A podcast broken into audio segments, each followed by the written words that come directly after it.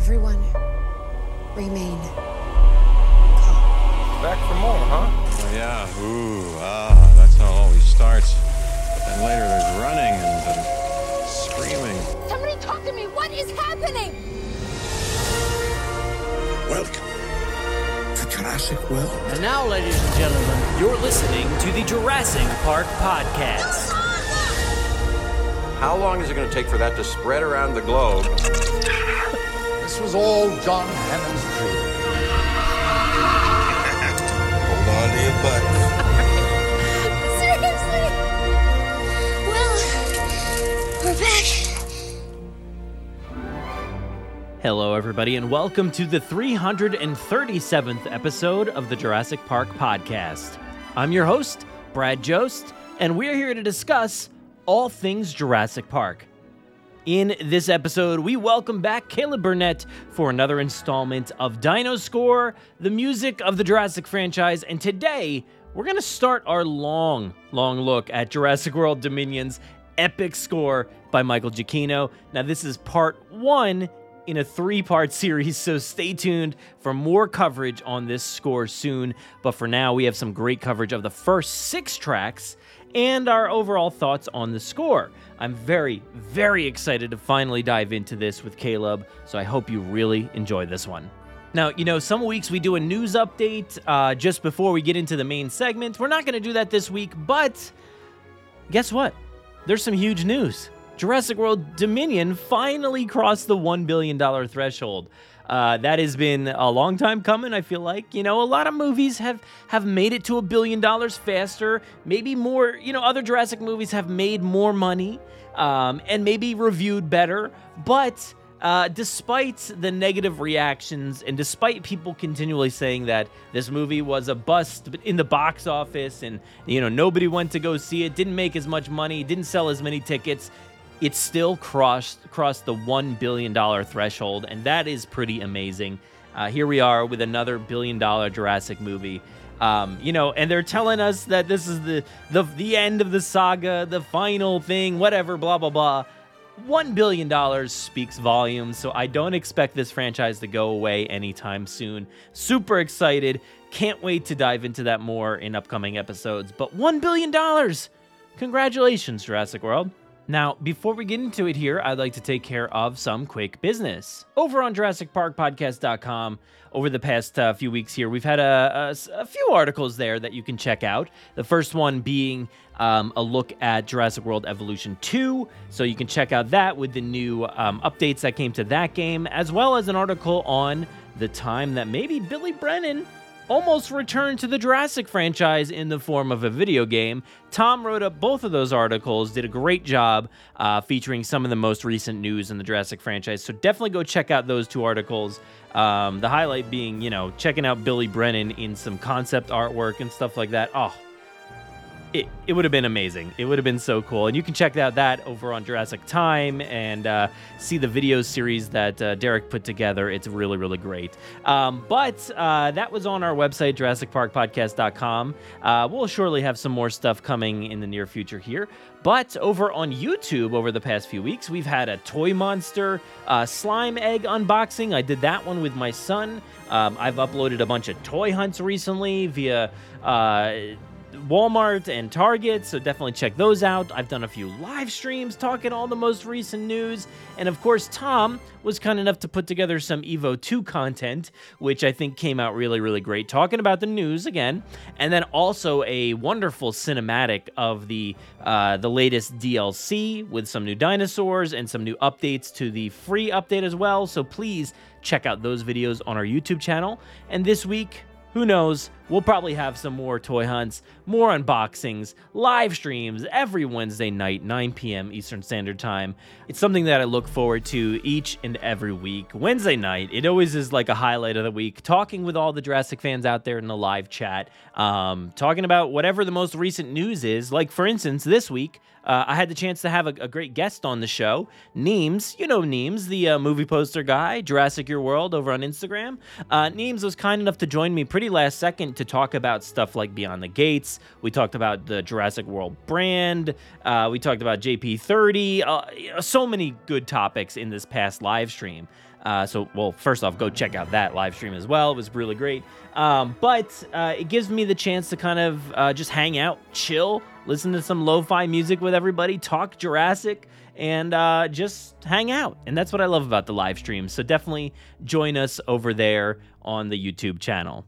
Also, for anybody interested in the Disney side of things, I will be talking on Grim Grinning Hosts. I was able to host an episode over there talking about D23 and all the recent Disney parks news that came out uh, from that expo, talking about uh, new lands, new rides, all kinds of fun stuff, uh, specifically over in Animal Kingdom with Dino Land and what may be going on in that part of the area.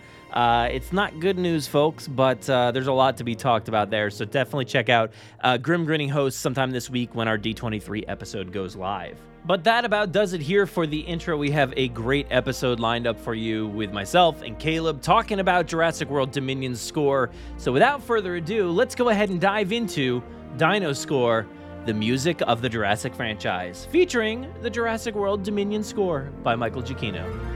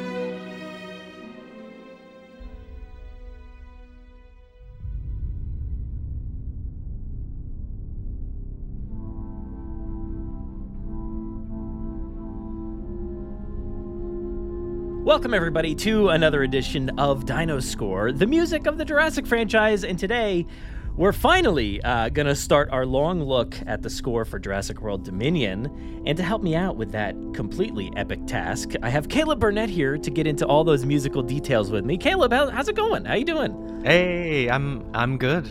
I'm surviving, like Surviving. everyone else in the world. So We're- yeah, we're- I'm- we're all doing I'm our so best. excited to talk about this music. it's been a long time coming. I know we've been going back and forth for, uh, well, I mean, a, a few months now, uh, pretty much since the movie came out or since we were able to watch it regularly and listen to it regularly. But uh, I didn't get as many viewings in right away, so I was like, I didn't feel total, totally confident to talk about how the music interacts with the movie and and to like I didn't get a, enough listens on the score itself so I was like I, I don't think we can do this yet I'm not ready uh, but now I, I feel like I'm ready are you, are you feeling confident about the the tracks and everything and the mus- uh, the movie as well Yeah, I um am over prepared. I I saw this movie 18 times in theaters, oh boy and uh, I've seen the I've watched the extended edition twice. So There I'm at I'm at 20. Oh my gosh. Yeah. I mean, I uh I was at I was I'm at four I think four or five total around that t- that you know with the with both the extended and the theatrical completely like that's that's it i have not gotten any further chance i feel like i've been like severely slacking as a jurassic fan especially somebody who does this um so yeah my bad my bad everybody Well, that- that's okay. I it feels like the first six months of this year there was just so much Jurassic going on. Mhm. and like the last couple months things have kind of calmed down a little bit so we've Yeah. had ti a little time to catch up so yeah Yeah. And, you know, we've got a lot to catch up on here because there's a, a lot, I think, to discuss. Um, so, just a, as an overall like overview here, as far as what we're going to be doing, uh, we're going to be deep diving like into these tracks from the score. Um, we're going to talk about how they tie into the film, how they relate to, you know, maybe some scores from the past, stuff like that. Um, there's going to be three of these episodes. So, this is the first one.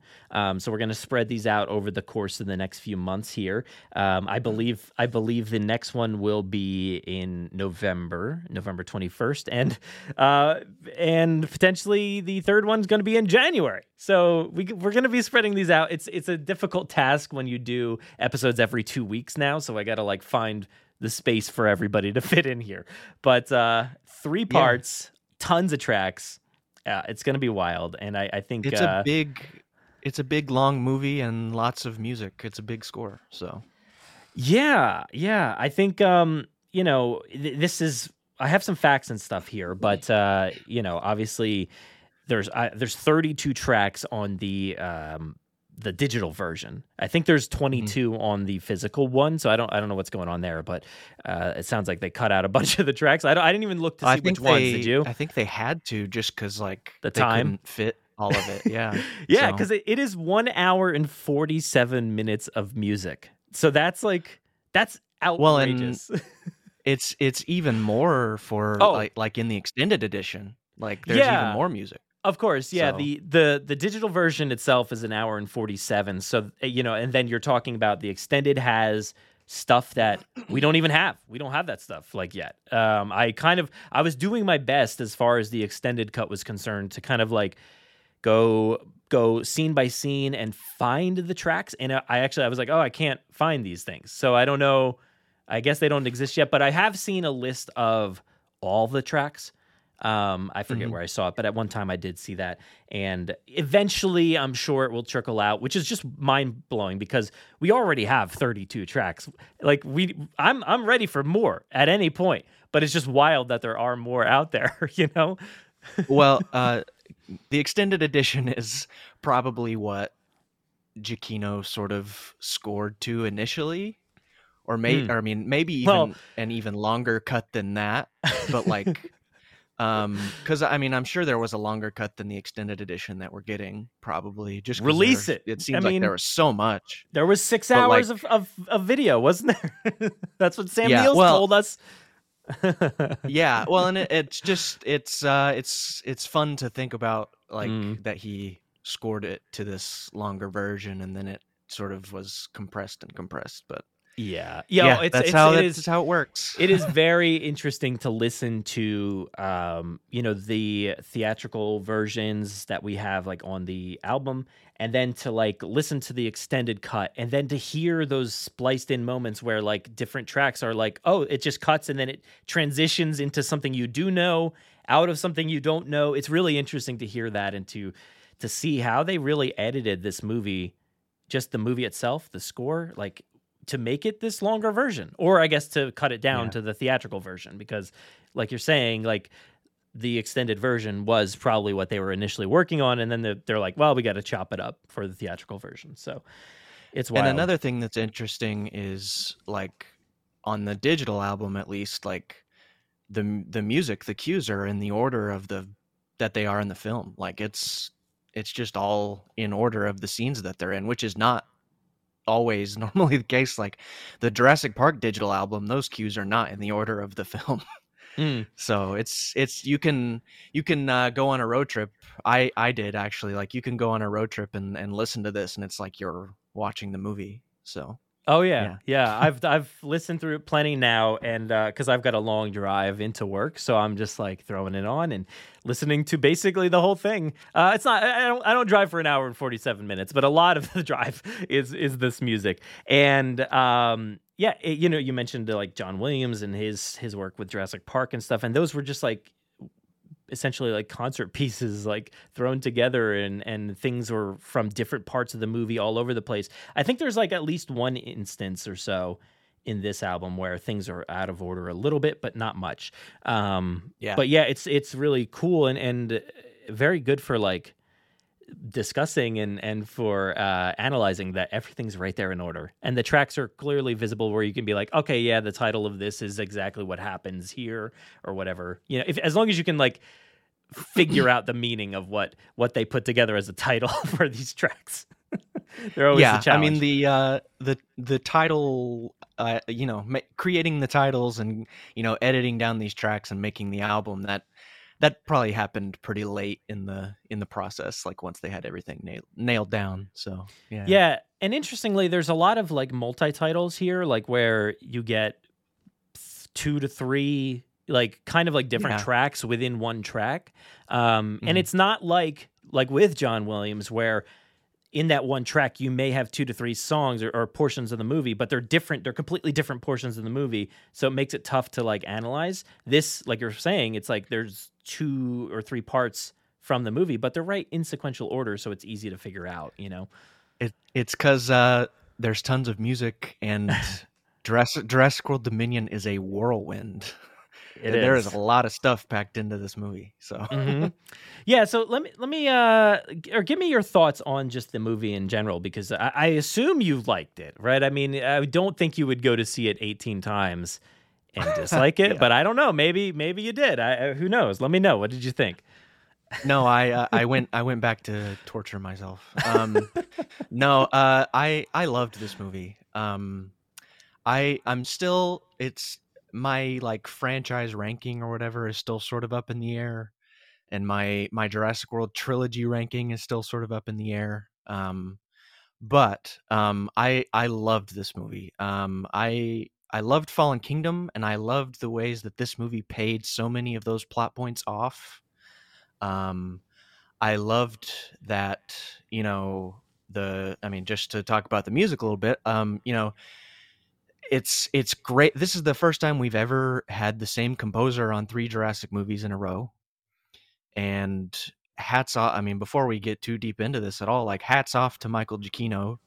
Um, his work on this trilogy is, in my opinion, excellent. oh yeah Um, it just it starts off in a you know a very uh, subdued Jurassic way. I feel like, and then like with each movie, like it just gets bigger and bigger and more full of epic, action packed, bombastic music, and that's that's definitely true for this score. And so when I was watching, when I saw Dominion the first time, um, you know, I was there were multiple points in the movie where I was like coming out of my seat cheering like yes he brought that theme back yes he brought that music back yes he brought that back so like that's that's something that like i'm really happy about is that we got the same composer um 3 Mhm. times and um yeah i mean just just to one of my favorite things about dominion is how it paid off some of those fallen kingdom plot points and the you know what the truth about Maisie and Dr. Wu and and all of those things and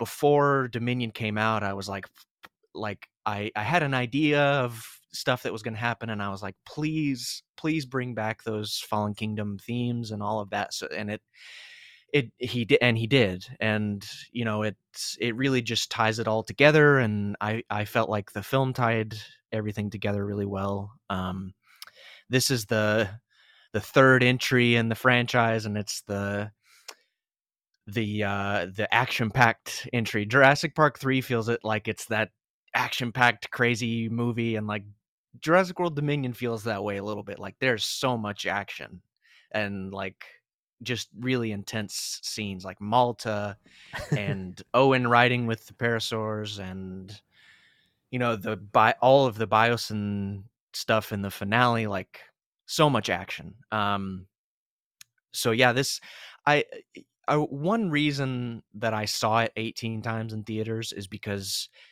after I saw it the first time, like I I could only tell you like three things I remembered about it because there's so much to take in. And so like I I ju- I'm I'm glad I saw it that many times cuz I could like go back and notice things about it and notice things about the music and and all of that kind of thing and really really take it all in and I feel like um so I mean I went to the premiere in LA and something that Colin Trevorrow said when we were talking to him after was that Jurassic World Dominion is kind of a movie that, you know, it takes 5 or 6 watches to really understand it. That's something that he said to us. And at the time I was like I didn't understand completely, but like now I understand because like watching it so many times, there's just so much stuff to take in and so many things to enjoy. Um, yeah. it's uh, Fallen Kingdom and Dominion are both these really fast paced, plot packed f- movies. Um, but I I really enjoyed both of them a lot. So Yeah. Yeah, you know, I uh, I can kind of sympathize with that. Uh, you know, it takes like five times or so to watch it and to understand because, like, I'm still in the process of trying to figure things out. You know, there are several several plot points where I'm like, I don't care. I'm not bothered by what whatever's happening here. I'm just very confused, and I need to figure things out still. so one day I'll get around to actually like you know absorbing enough to be like okay i get it i totally get it now but like i i can definitely sympathize with that with that idea that it takes a lot of viewings especially now with the the extended cut where you know it's Yeah. like well uh, and by the way uh, j- just I, I don't know if i said this before but we're, if we're going to be talking about the extended cut and stuff like that if you've not seen it maybe don't listen just yet because we'll be going into a lot of stuff throughout these episodes. So, but um, but yeah, it's it, there's a lot to analyze. Ver- like you have to kind of remember both iterations now. You have to remember the theatrical and you got to remember the extended. And it, it, trying to keep that straight now is a little difficult. Yeah, it's it. it I it was there are be, between the theatrical and extended edition. Like in the first twenty minutes, there are like ten little new things. Like ev- some of them are even just like a couple seconds long, new little moments.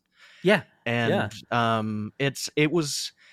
I, I'm glad you said that because like it's it's more difficult to keep track between the two than I thought it would be because there's just like so much. But yeah. yeah, yeah. Um, so as far as the score for me, um, I I, I remember you mentioned something. Maybe I'll remember what it was, but I was going to touch on it. But for me, the score feels like very familiar and very comforting. I think because it. I think it's like a perfect mix of like Jurassic Park stuff and Jurassic World stuff. It's it really like toes that line really really well where you've you've got all these familiar motifs and themes that we've heard before but now they've they've grown and they've aged and they've changed a little bit you know they're they're they they feel familiar and even themes that you've like never heard before things that feel new are somehow tied to the past and i find that mm-hmm. really really interesting that like you're like uh, why, where have I heard this before? Like, what is this from?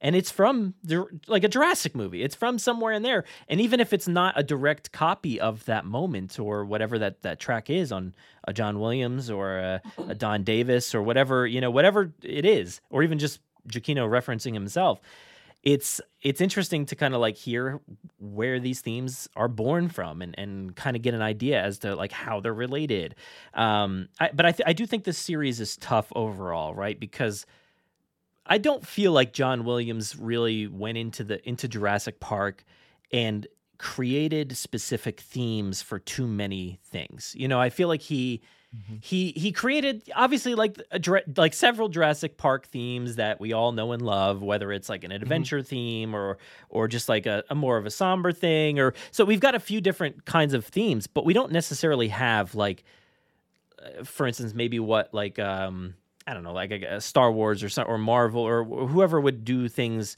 with specific themes for each person and Yeah.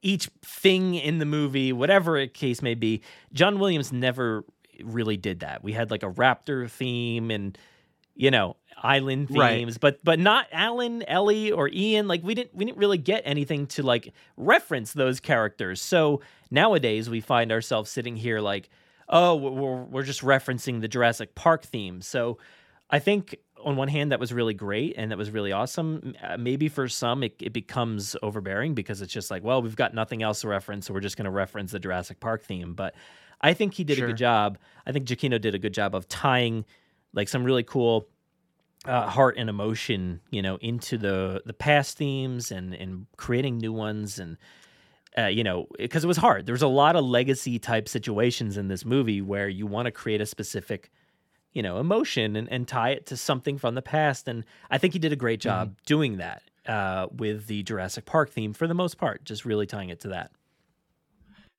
Yeah, I I agree. Um, I think so.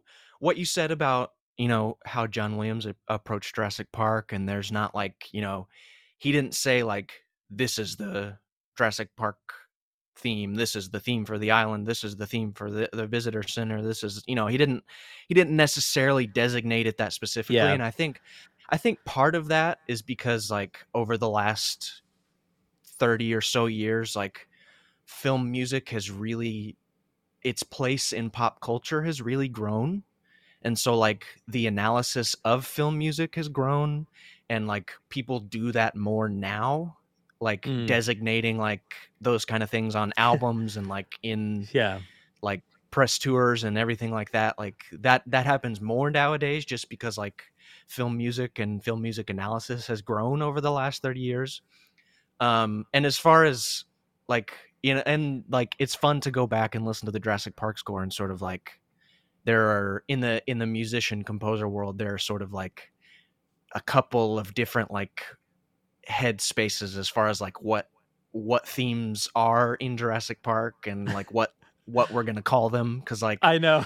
there's like there's the some people call it the island theme some call it the island fanfare um some people call the other like but and then there's the other one that some people call the hymn theme but like Mhm. and and then some people call them both the Jurassic Park theme Yeah, so it's Which like I I think any anything that you come up with is is great. Like it's a good idea, but it's it does make Exactly, it difficult for yeah. discussion, right? Like I, I actually think Right. it's re- it's a really interesting question for people to figure out what do you think the Jurassic Park theme is. I said it to my Right. uh, my my my son. I think the other day had asked me to put on the Jurassic music. He was playing with toys in here, and I was like, I was like, which one? What do you want? Do, do you like? Do you want the? And I just kind of like was subtly like hinting at like sing me the music, sing me the music, and then he ended up singing me the music, and I was like, oh, okay, that's what you think is the theme. So that I I find it really interesting to think what do people consider the actual theme because there's like. I feel like there's like three different iterations that you could come up with from that movie alone, you know?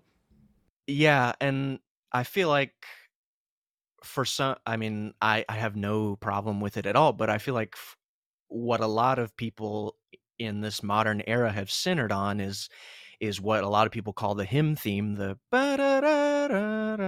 like that that is what I feel like a lot of people have latched onto as the Jurassic Park theme. They use it in trailers now. They use it in all the marketing and videos and all that kind of stuff. And so I feel like that's sort of a thing that people have latched onto. But then there's like two other th- themes that also represent Jurassic Park really well. Um, Yeah. But um, to to what you were saying about like how Giacchino used those things in Jurassic World Dominion, um, so there's a lot. There's been a lot of discussion. Oh, as the Jurassic World trilogy has has been released over the last seven or eight years of like why doesn't Giacchino use those themes more? Should he use those themes? Blah blah blah. And and Giacchino has even spoken to it about like he wants, you know, he wants to use them when they're earned and use them in the right spots so that he doesn't use them too much. Um, and in the in the whole run up to Dominion, there was a lot of that kind of discussion going on, and like you know, it whatever your opinion if you're listening to this whatever your opinion on whether those themes should be used or not like is is valid. But my i i tend to agree with Giacchino that like using them sparingly and using them in the right moments makes them really powerful.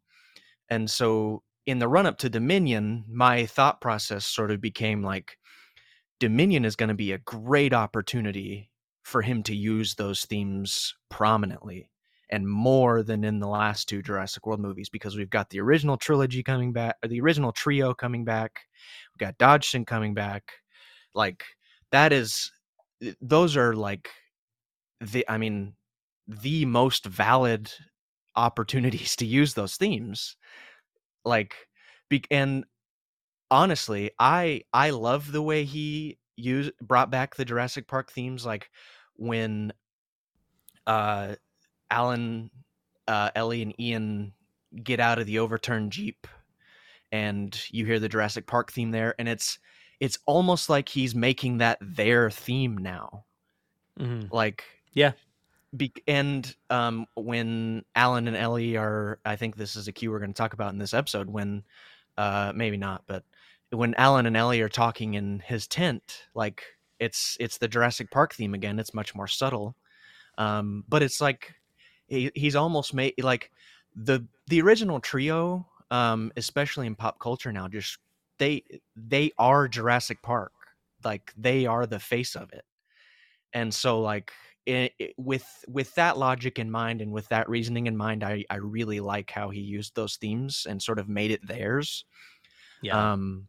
So yeah. Yeah, Anyway. there is a moment. I I'm blanking on what exactly the moment is. It's ah, it is either like Ian driving away in the truck or or him saving the group from the or I guess him saving the in quotes uh the group from the Dimetrodon cave.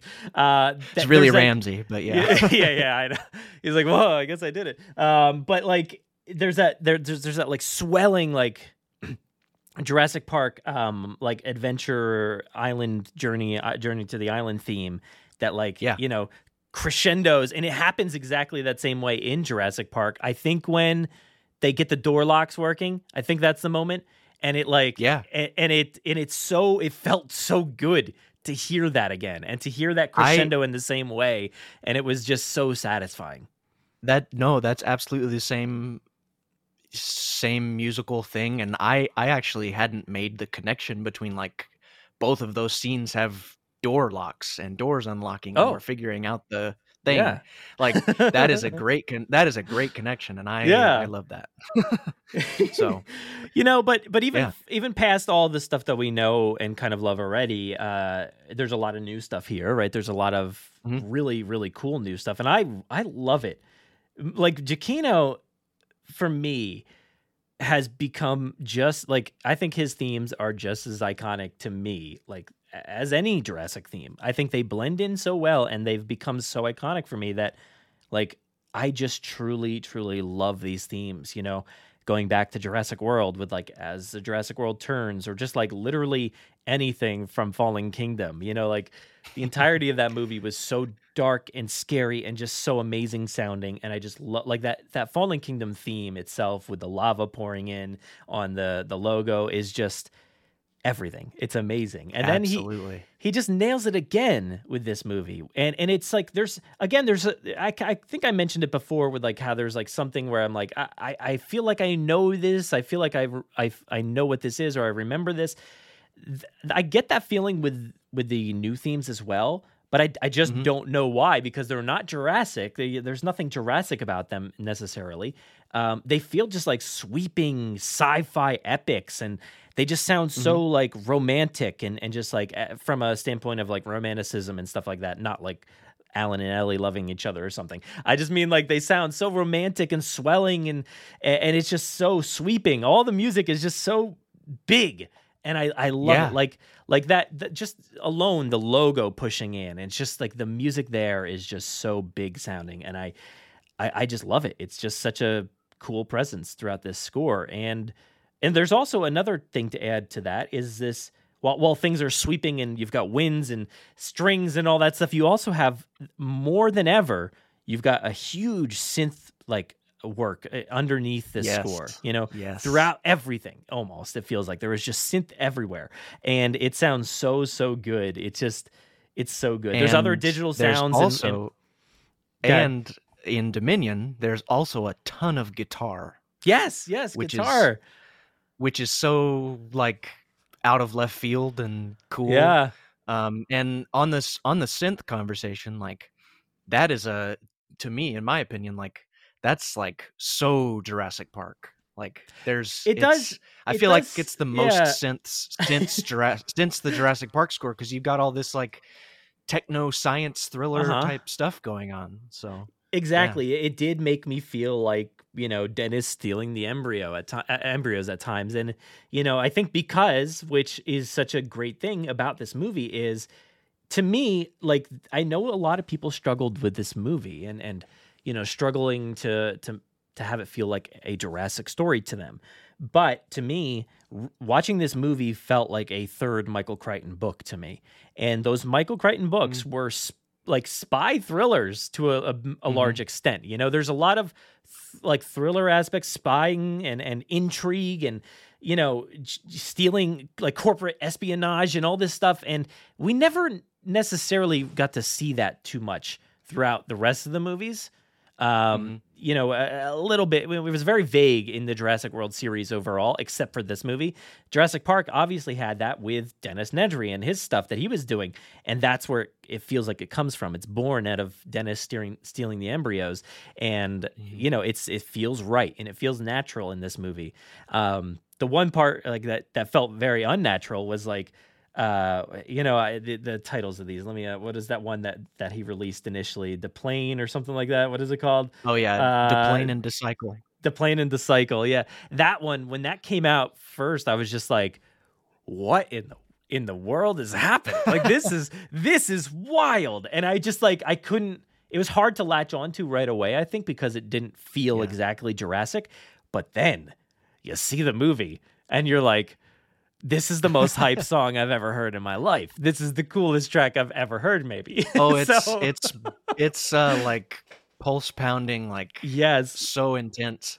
And in It's so Deplane, and good. I mean, we'll talk about this in future episode, obviously. Yeah, in later. Deplane and Decycle, there's a there's a little 10 second chunk in that that feels so the Lost World score to me. Mhm. Like, yeah, yes, so yes. We'll talk about that. But Uh, yeah, uh, Yeah. yeah, I know. I want to mention like everything because like even that song in particular, you mentioned the Lost World. eh, There's a lot that feels like that, but also the Lost World like game score, like the from the place. Oh, yeah, PlayStation. What was it? The one that he scored. I'm like, again, it feels so familiar to that to that score, whatever song it is from the game soundtrack. But as Mm-hmm. I was uh, analyzing things, I'm like, it it's not a one for one. It just sounds so familiar. So there's there's like a he's yeah, referencing the Lost World everything, you know. game theme is is in a is in a cue we're going to talk about in this episode. So It is, yeah, yeah, it is, yeah, and it's it's cool because he's got that that Raptor stuff going on, but he's also like I feel like just the vibe of whatever he was doing back when whenever that game was made was it 97 um you know Yeah. he's he's still carrying that around with him today and it's so cool it is so cool Yeah. so overall i love this score. Gotta say i think it's pretty fantastic. Um yeah, Yeah, you mentioned you yeah. mentioned the guitar. Guitar's always an interesting one because you know it just feels so out of place in a like an epic sweeping score. I remember when um uh, attack of the clones came out i think you know whenever that was. And there was a, a, a track in there that had guitar and i was like this is so weird. This does not feel right at all. And then like now it's like it's it's awesome and i love it and it you know and now i'm, I'm loving it here as well. I i don't think there is any choir moments in in this at all is there? There's no voice work i don't think is there? It's uh, I'm pretty sure there's a little bit somewhere, but it's, it feels like there's got to be right? It's always so There- noticeable especially so after fallen kingdom in but the in the uh in the cue at the end when Wu is releasing his locusts Mhm. to join the swarm and you know fix fix the issue there's some there's some choir in that cue Okay, good. Well, we'll have to Um, we'll we'll analyze that yeah. for sure. Yeah.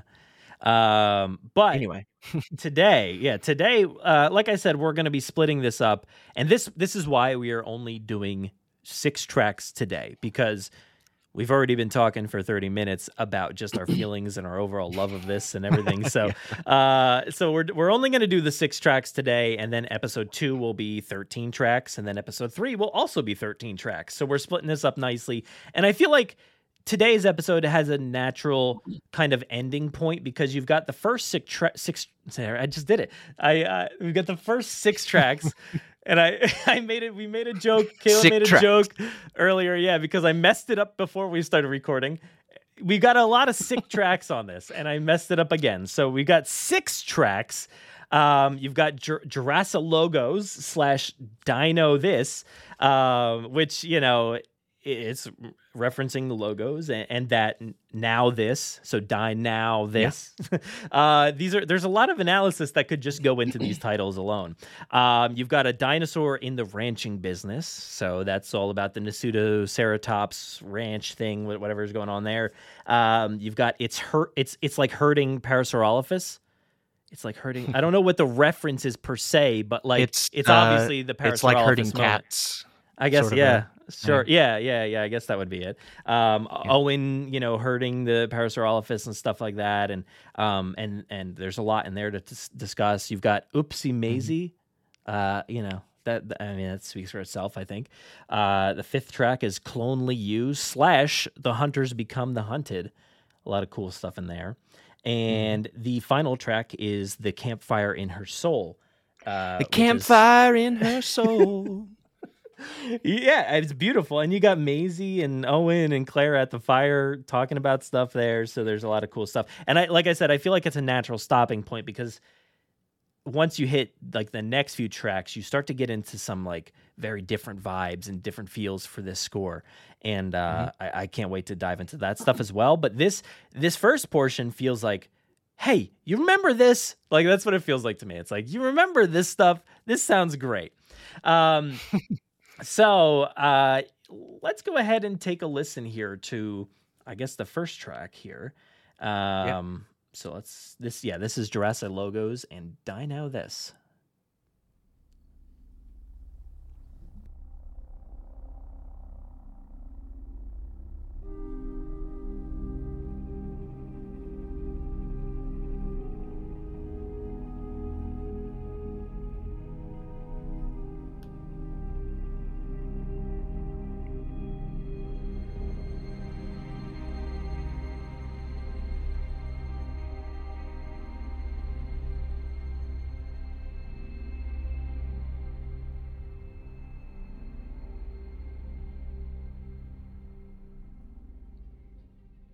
So quiet.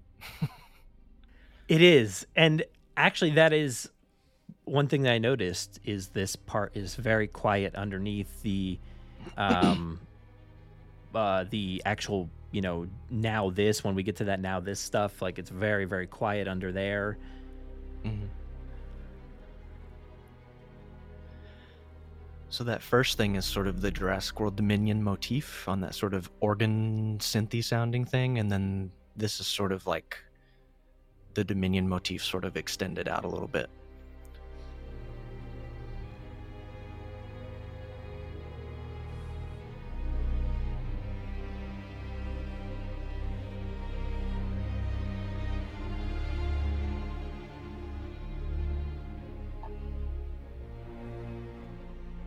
Here we have the first iteration of the Biosyn theme. Yeah, I want to talk about that a little bit. Okay.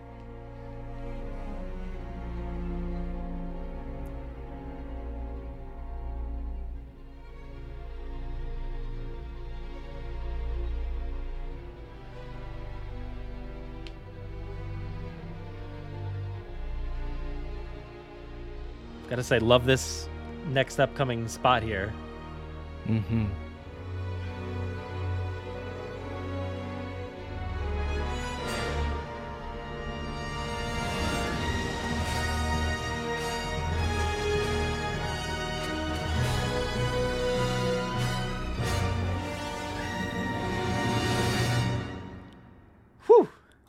It's epic. It's epic. It is so epic. So basically, you, you had the Universal logo, um, and and for the most part, like we were saying before, this this score really follows the uh, the theatrical cut. So you have the Mosasaur scene, but there's there's no music over the Mosasaur scene because that's the Mhm. start of the theatrical cut, right? Like it, it just goes Mhm. right into that. So it's got some stuff under the Universal logo, and it just goes into nothing for the Mosasaur scene until like the end. I think there's a little bit of strings or something.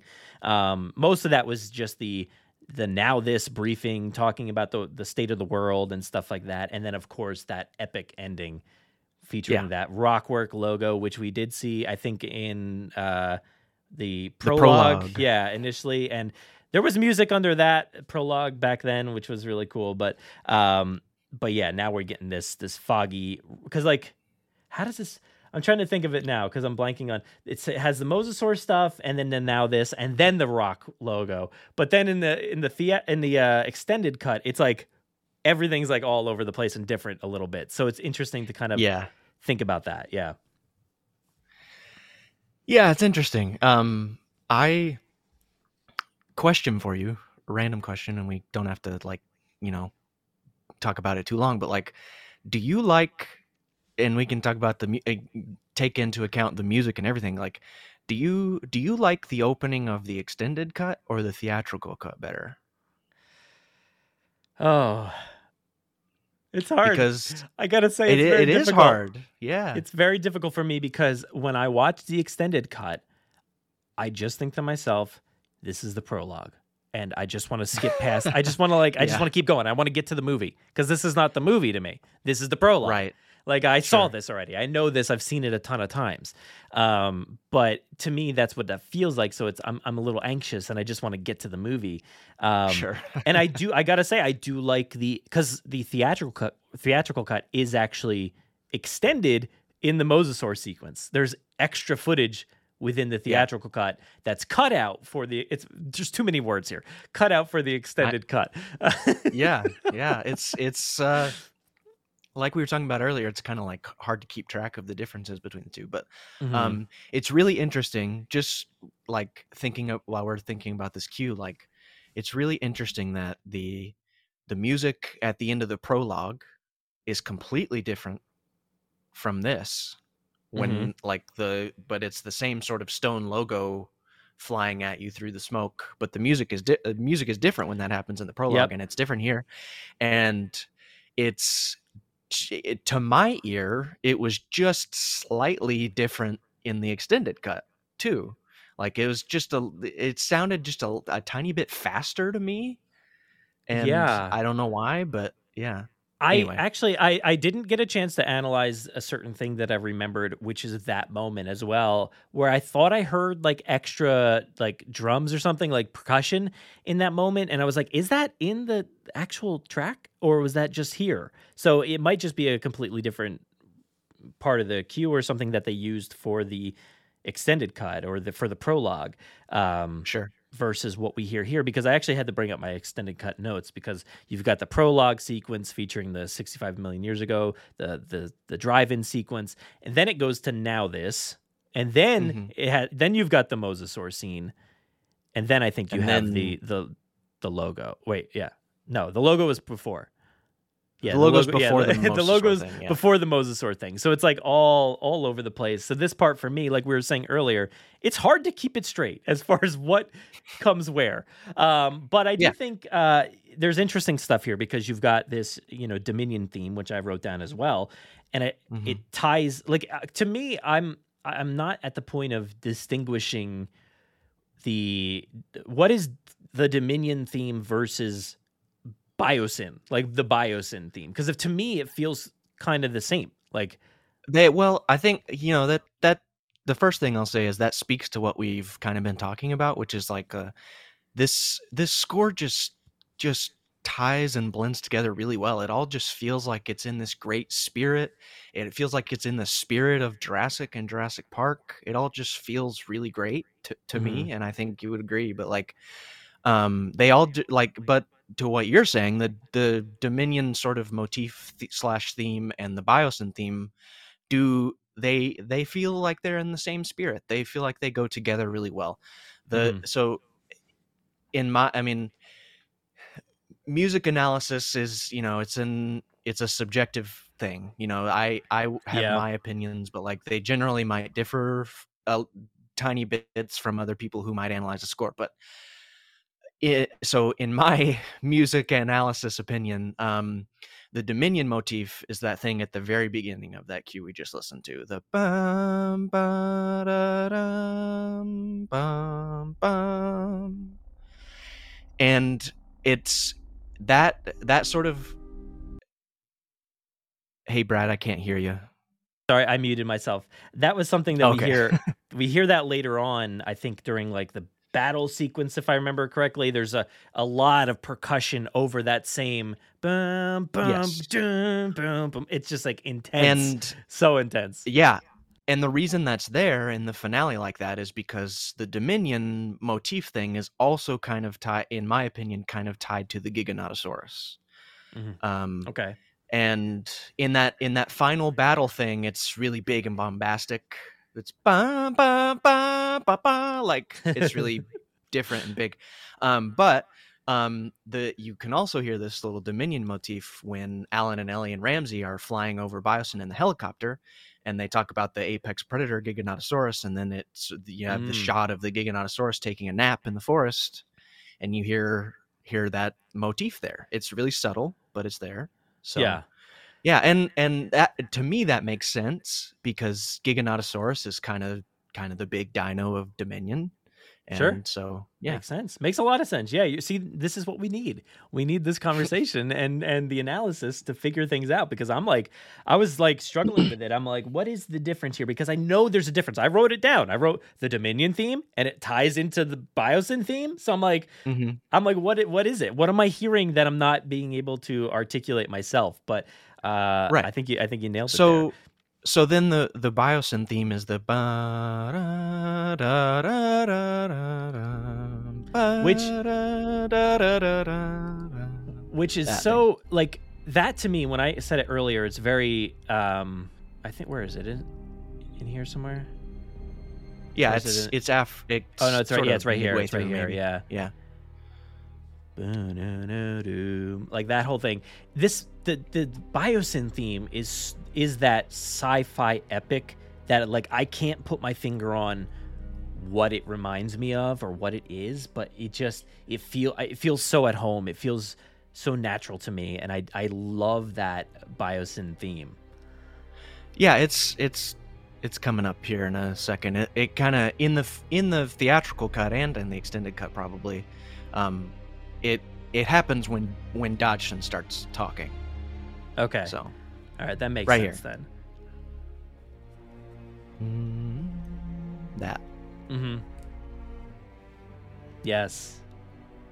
Oh, So- la- later on, you get nice flurries of like like high pitched, like I don't know, like a piccolo or, or flute or something like that, and it's just so amazing in a different track. Yeah. on.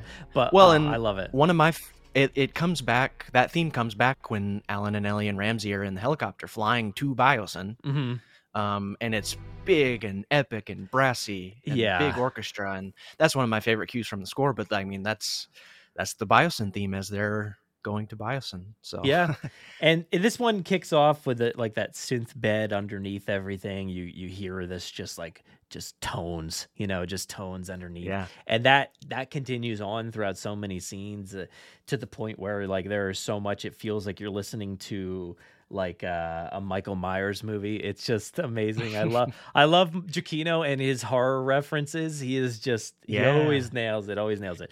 But um, and but- something that you know, there's a lot of parallels between all the three scores of this trilogy and the three films. Like, but you know, a parallel we can talk about here is that like all of these movies don't have the universal fanfare. They have creepy Yeah. sci-fi music over the universal globe and it really just and it's at the beginning of this that's over the universal globe and it's it's quiet and it's like even sitting in an IMAX theater it was like quiet and Yeah. like it it it the audience goes oh okay the movie's starting and like it's it's creepy and it get it gets you in that right mood so Yeah. Now there's a track um, from Fallen Kingdom, uh, Volcano to Death. Now I wanted to just reference this real quick because Okay. it, just feels like it's from the same family when you're talking about the logo coming up in this movie.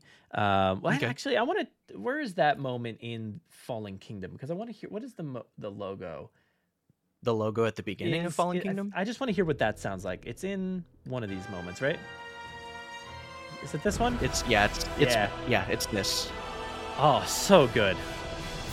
yeah but a very different vibe a very different vibe than than i think what we're getting from from this movie but volcano to death has a moment that sounds very familiar to like that logo moment in in dominion so let me i just want to play this real quick Okay. somewhere in here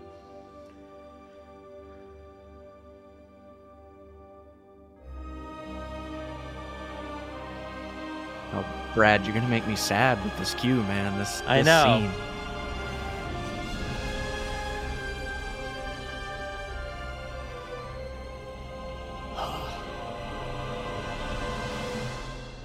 So to me, that feels very similar to that moment because maybe it's because of that Jurassic Park tie because that part is referencing like the Jurassic Park theme in a way and it's it's tying it in and it that's very reminiscent of Dominion because they do that same thing. Yeah. So let me go let me go back to that logo part over here. It's somewhere like over here.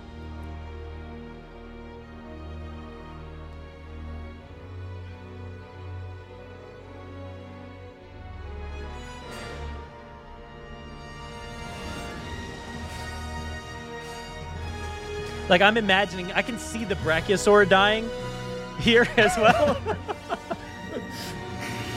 I you know I the the tie is valid. It's like the the swelling orchestra and Mhm. brass, like everything like that. Um, it's not a one to one or you- anything, but it just feels no, no, feels familiar. like you you were very right earlier when you said that like Fallen Kingdom has a ton of chorus, a ton Mhm. of voice, and like that's a big difference. Like just listening to those two cues just now, like that's a huge difference for me.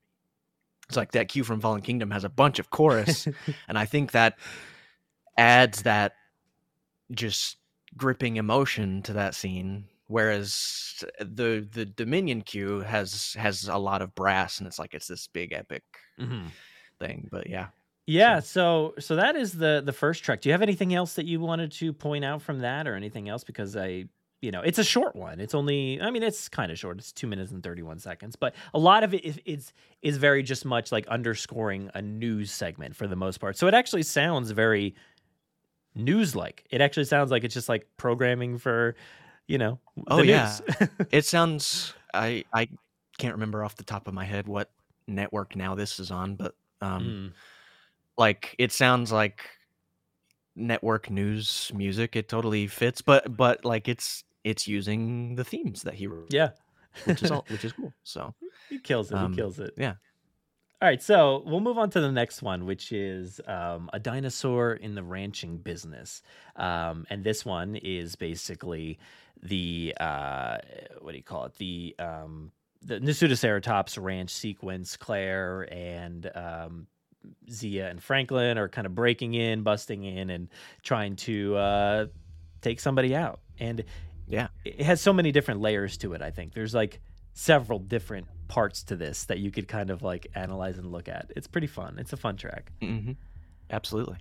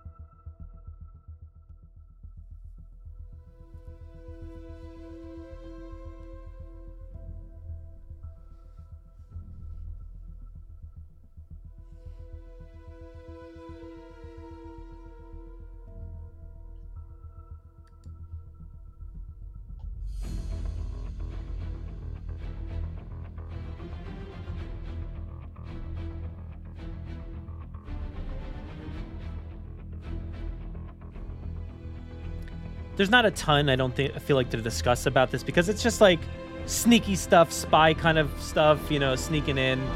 Oh yeah, yeah.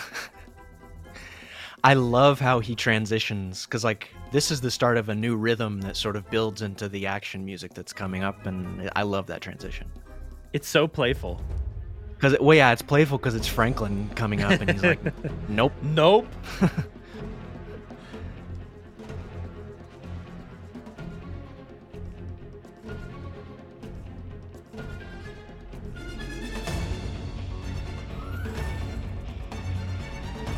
I, I really love this cue. It's it's so well done, and it fits the scene perfectly.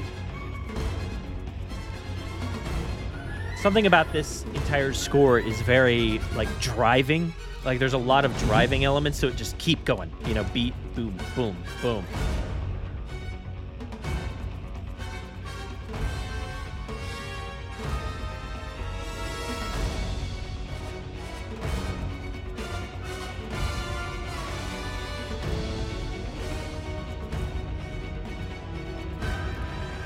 There are lots of there are lots of like big percussive hits and all this bombastic stuff because the ceratops are flying around everywhere and crushing vehicles and it's awesome. There is one little bit here, which I love. This. Absolutely, it's the that that wide shot of the van Oh. driving off. It's great. it's it's amazing that sh- that crescendo there and then fade like fading into that shot of Claire standing against the sunrise, I guess. Um, and Mhm. it's just it's such a a beautiful shot of her just standing there, and it's it goes on for a little while. Like you just see her standing there, and I just love how that crescendos right into that. I think that's really cool. But again, it's there's not a ton here, uh, too much to anal- analyze there, but it's it's very much just like hey, these people are on a spy mission into this thing to kind of, you know, see what's going on here to track down these uh, different poachers or whoever they might maybe. I don't know what they're even doing. Um, I forget what they what they exactly said, but they're you know they're tracking down these Nasutoceratops, and it feels very reminiscent of that stuff that we were talking about before, with like the Nedry kind of vibes, you know, for this score. Yeah, you've got some some spy music at the beginning, and then you have some. Re- I what I like. This is one of my favorite cues from the score, just because it's really well done, bombastic. Like you've got these big percussive hits every few Mhm. seconds, and it that's like to me is the music personifying these dinosaurs just whamming into these vehicles and things like that. It, it just it fits the scene perfectly to me because that's such a such a chaotic scene, and this Yeah. this music cue is very chaotic. Um, and uh, just uh, you were talking about that beautiful shot of Claire like standing there. Like, quick shout out to uh, John Schwartzman. Like Mm, this this movie is beautiful. Like the cinematography is fantastic. from start to um, finish, it's amazing. Yeah. Um, but yeah, so and uh, so i- i- one of my favorite things about this scene is when they crash through that gate. That is a reference to Jurassic World when uh, the two brothers crash through the gate in the jeep. Like I feel like that was Tre- Tre- Trevorrow referencing himself a little bit. I love that. yeah. because because like the gates bust open and like swing back, and it, it just felt the same. Yeah. But I could see that. um yeah and i love like like i was saying like the the way this scene was shot is just it's so intense and exciting and you have that uh, shot of like the gate swinging back and the sign that says no trespassing and it's Mhm. sort of it's it's ominous and it just it builds the intensity of the scene and the music there is like the brass is pumping and it's it's really intense and it's great so no- yeah. I, there's not not really any discernible themes in this cue, but it's just great action music. So It- It's got a lot of vibes of like the Lost World or something like uh, you know uh, Mhm. rescuing Sarah or you know something it's just something out there with dinosaurs interacting and smashing into things. That's that's what the Lost World was really good for was the percussion and the way that that interacted with what you're seeing on the on the film. And that's that's Mhm. happening a lot here in this score too, and and uh, much more later on. But um, but you're getting that that just craziness right in there in this song as well with the percussion and uh and and the fact that it's like it's very dark it's like it's such a cool moment within the film just seeing or not almost not seeing the the different species that are out there that are about to smash into them it's like there's a triceratops in that and it's like the only i think it's like the only time you see a triceratops in this movie or something it's like such a small little moment there but you actually see it and it's so cool well, it's all the it's like at least three species of ceratopsians on screen Mhm. together, which is Yeah. which is awesome. So. Nasuto, Sinoceratops, and Triceratops. So yeah, yeah, I, I love it. It's it is a great moment, and uh, I love how playful it is too, because it, it really captures you know Franklin's mood and stuff like that, and and how Yeah. how silly of a situation it is trying to like like I love how he always reacts that way to these these absurd situations, and then they're trying to get this Nasutoceratops into the truck, and it, and it's like it's it's a pretty, pretty crazy situation, and in the middle is just some fun, you know, and it's really cool. It's a good good use Yeah. of it. Um, anything else for that track? no, I just think it's really well done. It's one of my favorite cues from the whole score. So Yeah, yeah, and it's kind of um it really feels like it kind of stands alone, right? Like it doesn't uh it's I don't feel like it's trying to reference anything or do too much. It's just like which is is kind of rare, I think, maybe in this score is is a Sure. track that's doing its own thing. So that's pretty good. yeah, it's just it just totally fits every mood of that scene. The spy action and the intense action. So yeah. All right, so the next track is uh it's like Herding Parasaurolophus. Um and this one is, you know, self-explanatory. It's Owen out there and the crew chasing down that parasaur herd, and uh, you know, it's a very familiar track, extremely familiar track. So let's take a listen again.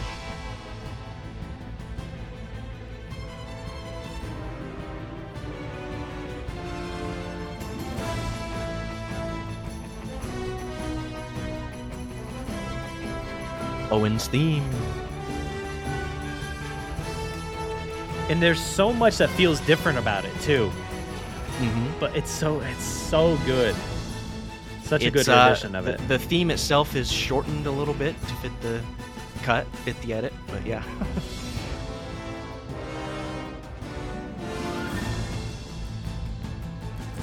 I love it. The guitar in this track is so good. yes, yes. I was gonna say so much guitar. There's steel guitar in there. There's actual guitar. This it's because this is this is the western section of the movie. Yeah.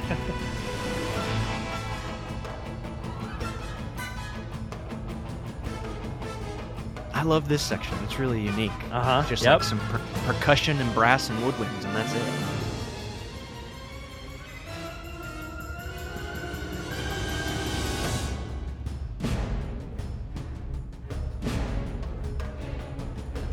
The impacts, ah, it's so good. It, just ma- it makes it feel so wild.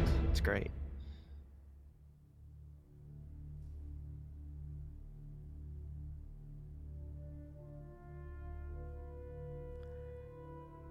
So, I want to talk about Owen's theme and how it relates to other themes and stuff later because Okay. when it Yeah. takes turns into this, you know, it feels Jurassic World theme. it feels very Jurassic World. Yeah, and now we've got as the Jurassic World turns, kind of like you know coming into this. hmm And this is, I mean, this is exactly how this scene needed to be scored. Like, just the the solo French horn is so that is so Jurassic, and Mm-hmm. this Jurassic World main theme is like represents our relationship with dinosaurs, and it's Owen sort of calming this Parasaurolophus down and helping it out. So it just that's exactly what the music that needed to be there. Yeah. And it's how Jurassic World ended, you know, with that nine. I think nine yeah. to survival job. You, you, you had a single dinosaur there, Yeah, well, and that's a oh, and then we have this a little sinister turn. poacher music.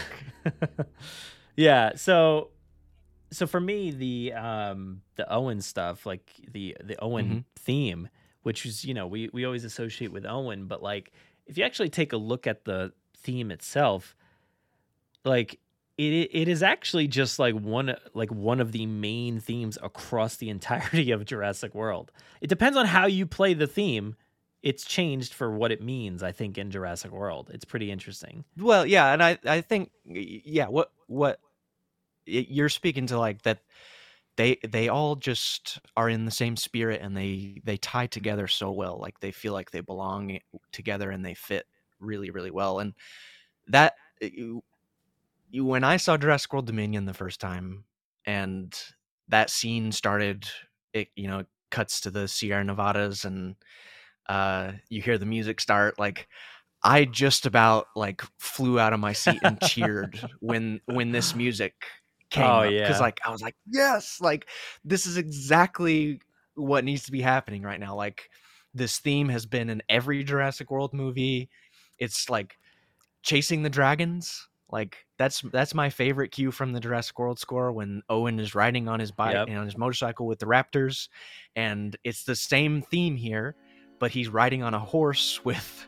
a bunch of parasaurolophus and like it the parallels in that way are, are really great So, Yeah. um I've Yeah. layered it under here, but chasing the dragons. It's so similar, and even Yeah. if just listening back to this score itself, like it feels like I can picture a bunch of cowboys running down some Parasaurolophus. Like, but there's slight Yeah. differences to the new version, and Yeah, the new The- the new version is all that guitar and more percussion and orchestra and make it feel like a western. This is just like more traditional Jurassic orchestra. yeah, I love it. I love how Yeah. it weaves itself in throughout the entirety of this score.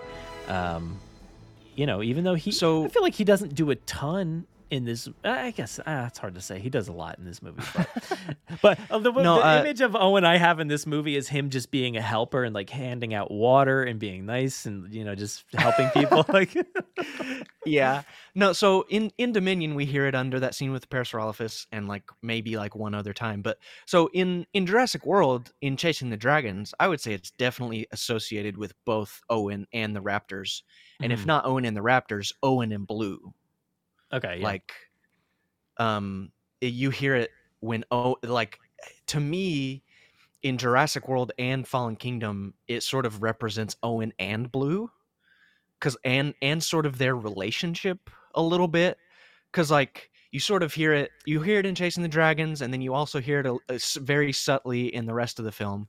But then in Fallen Kingdom you hear it in relation to Owen, but then you all when uh when Blue is standing as champion on top of the Indoraptor carcass as it's, you know, impaled on that skeleton, um, you hear ba-da-da, ba-da-da-da. So like yeah, and, that, and that's just that's just blue. So yeah. like It's it's exactly Yeah. like that that same question I have for Jurassic World when they use that like Lost World theme. I'm like, Giacchino, what is what's happening here? Because then that's just blue. And I'm like, all right, so what what is the what is the the the, the thematic element that we're trying to push across here? What are we trying to say?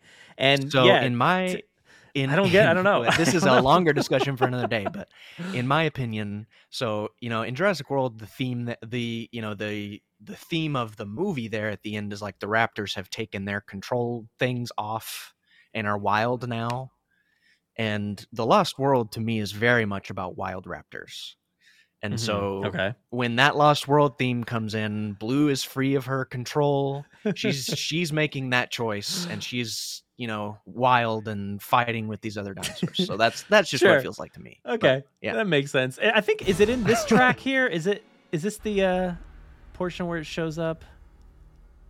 maybe Let's see here. Yeah. there it is oh my gosh i love that chorus Yeah, Declaration of Independence from Yeah. Fallen Kingdom. Does it show up when Blue and uh, Owen are standing there at the car as well, like uh, with the car lights fi- shining on them and deciding whether or not to stay? I forget. i think that i think the jurassic world main theme Okay. is there Yeah, I, I forgot what, what ended up showing up But- there, but it is it is a very versatile. It's theme, really interesting. nonetheless. Yeah, it's interesting to Yeah. like see what they use it for, and but also like going back to this. uh Where was it? The um this the the portion that like slows down a lot in here. It's it's very much the like Jurassic World theme itself, and it's Mhm. very very slow and very um where is it somewhere over here you know the you can you can hear it at the end of Jurassic World but you can also hear like it in the very beginning of the movie with like the uh, triumphant sounding like tour of the island you know in, in as as the Jurassic World turns. So it's it's always sad to hear it like this but I think in this context it works really well and it's it's not so sad I here. think- it's it's more like we've we've kind of we've conquered it and we kind of understand this relationship between the dinosaur and the man at this point you know? Yeah it's it's somber and it's sort of like pensive like it's very like it's it's moving to me i i think uh, Dominion does a good job of like showing human and dinosaur relationships in this, in, you know, in the exposition in the beginning, and that's a moment of that. Um, but to what you were saying, like the fact that that theme is in, you know, in the as the Jurassic World turns, and it's here, like, but they're very different. One is triumphant, orchestral. This is just solo French horn, and the emotions are very different. Um, and I think, to me, that means it's just a, a great theme. It's well written. If you can if you can make it represent that many things and do it this many ways, I, I think that just means it's a great theme. Yeah, and like I said before, Giacchino is, you know, he's he's just one of my favorite, you know, film composers these days, and um, you know, throughout these three movies, he's just made some really really impactful things, and here it is. You can hear it behind, Yeah. here. and just hear how like you can hear them flying around the island and and talking and doing all that stuff. And just like I you knew that this would be a cool like tour of the island and stuff like that. And Yeah, this Um, is it's- like it's some of the shots under this are like the kids in the visitor center, and it's Mhm. like we're learning about dinosaurs, and it's I very. hear, it's Mr. I hear Mr. DNA's voice like, yeah, and over here you've got a Dilophosaurus or whatever, you know, whatever he said. Um, We got the Mr. DNA impression in. Uh, adenine, cytosine, guanine, and thymine. boop, boop, boop, boop. Yeah. So it's, but then you know, I- I- obviously at the end of the movie, it's much more what we get in uh in this track. Actually, can I stop all these? Let's see. Um, you get uh somewhere around here, I think.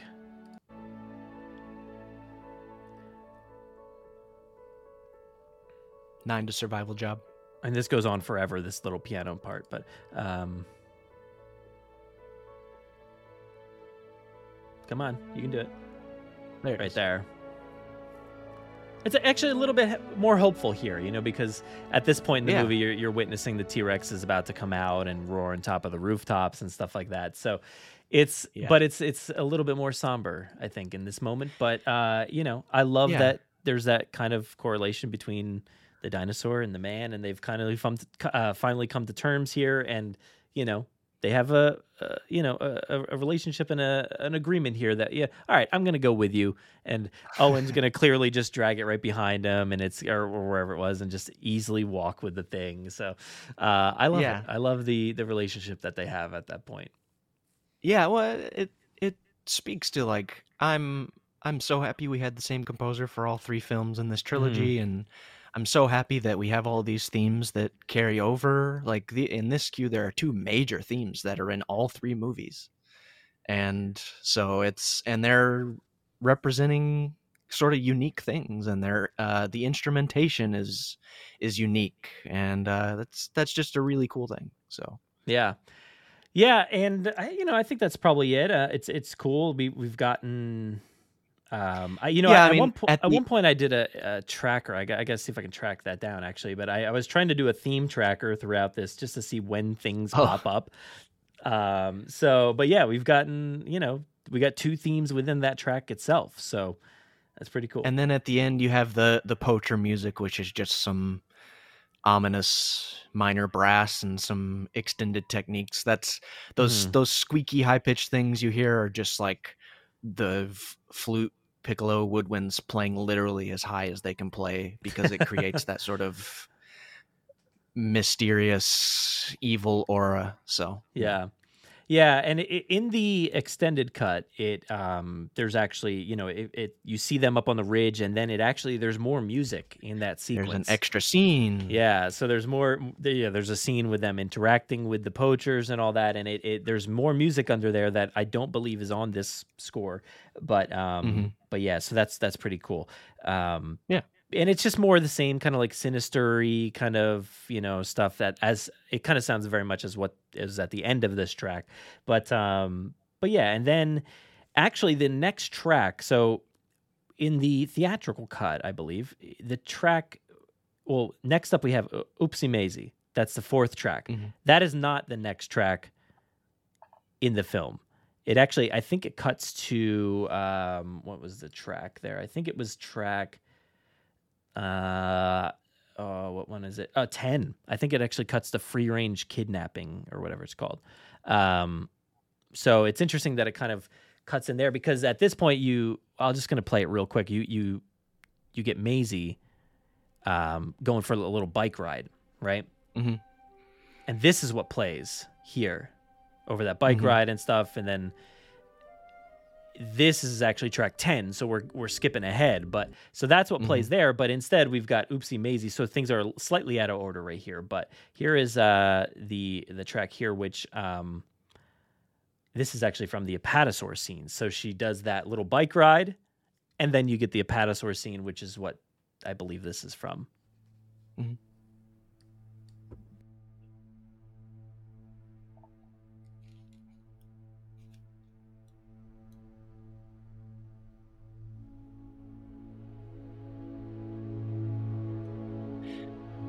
This scene is just gorgeous. It's I love it. I know. And it I feel like I say that about so many scenes in this movie, but like, man, this scene is is beautiful. The visual effects look incredible in this scene. It's just beautiful. hmm And again, it's that connection. You get the same the same score here, the you know Jurassic World theme, and I think it's that connection between dinosaur and man, right? Like it's Mhm. Maisie. Maisie now is saying like, look, this is what you got to do. You got to do the the flare thing, and then everybody does it. You know. Yeah, and it's so it's so interesting. You know, we have Apatosaurus, which is this massive, massive dinosaur, and we have the absolute smallest musical thing you can really have, which is a solo piano. so it's it's it makes it makes it very emotional. So Yeah.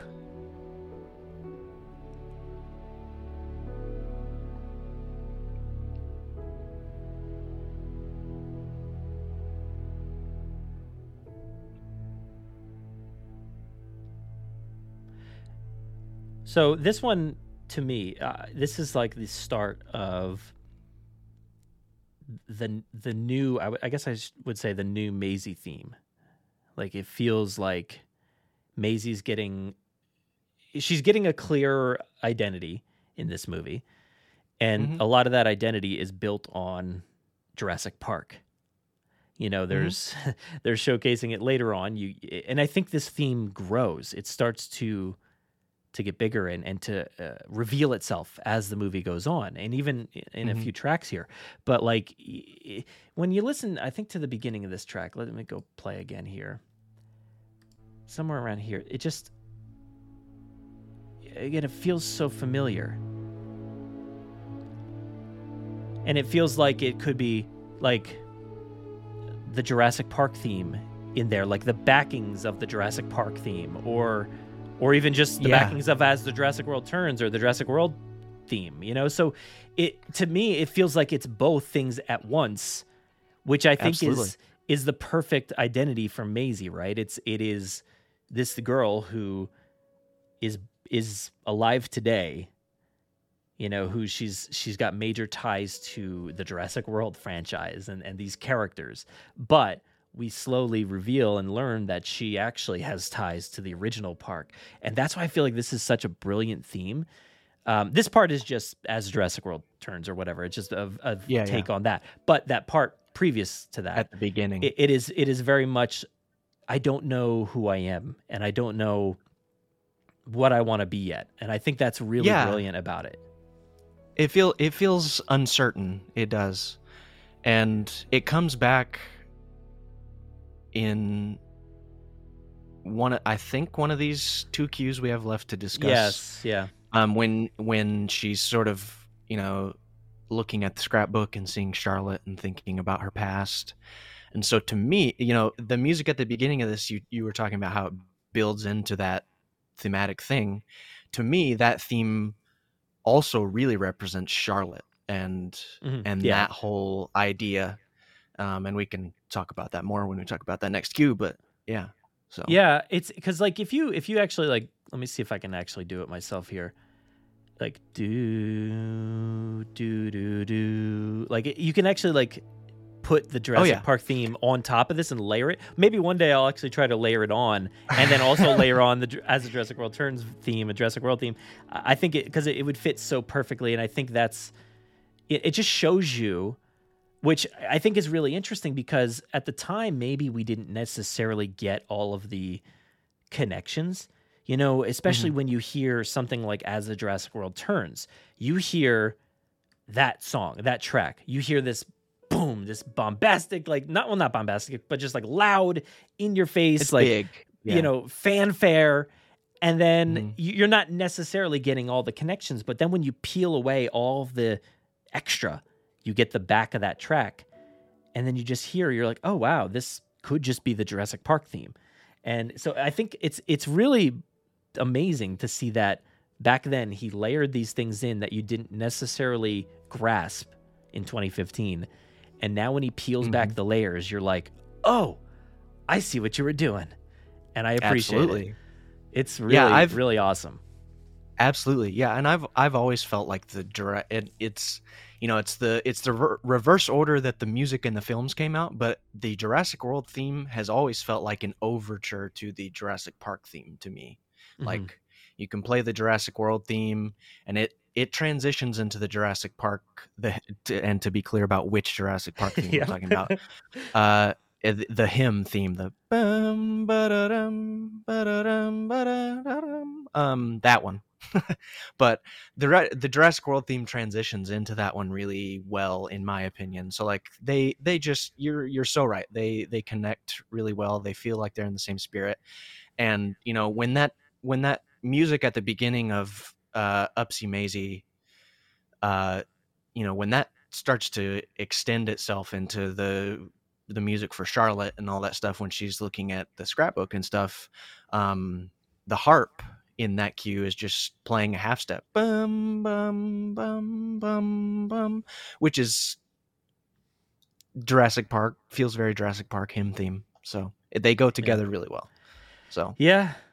Um this one yeah, it's just it's super beautiful and the way that it's all recorded it just I think it like it, when you actually get to the Jurassic World portion of this track and you hear that Jurassic World theme, it's like you said it's just that piano, it's just mhm. one instrument. But if you if, if you have your headphones in and you're maybe not on this podcast, but if you're listening to it on your own with the the score, um, you hear the entirety of that room, and it like it it's it actually like the whatever compressors or whatever they did did or didn't use in this portion, it just all of a sudden once it goes from that that newish Maisie theme, it swells like the the room sound just swells, and all you hear is like the room, and it's so Mhm. it's so great. I just that to me is always something I love is hearing the room in which it was Mhm. recorded because so so Totally. many scores today are just so. Digitalized or overprocessed. yeah, and it, you don't hear the room. And uh, to me, Yeah. going back and listening to Jurassic Park, you hear the room and you, You hear the room. vibe. You hear like what was happening in that moment. And I just I love that. It doesn't. It's not overprocessed. It's just the piano in the room, Absolutely. and, and that sound. And I that I really love that. Absolutely. And I mean like I was saying about how this is a this is a massive dinosaur but it's like solo piano which is kind of a small thing. But, you know, when you when you have that room sound, it, it helps it it helps it feel larger, it helps it feel bigger. And Mhm. it I you you could have scored this scene with these massive apatosaurs and herding herding them out of this uh, logging site with flares and people everywhere. Like you could have scored that a lot differently, Yeah. but like I think the way they chose to score it with this poignant emotional thing and the Jurassic World theme and solo piano, I think it's, it's very effective.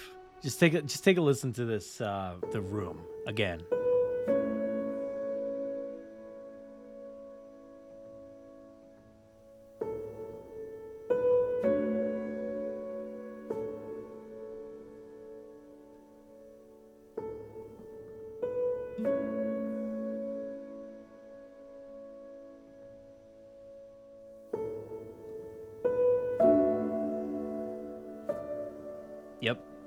I love that. It sounds so good.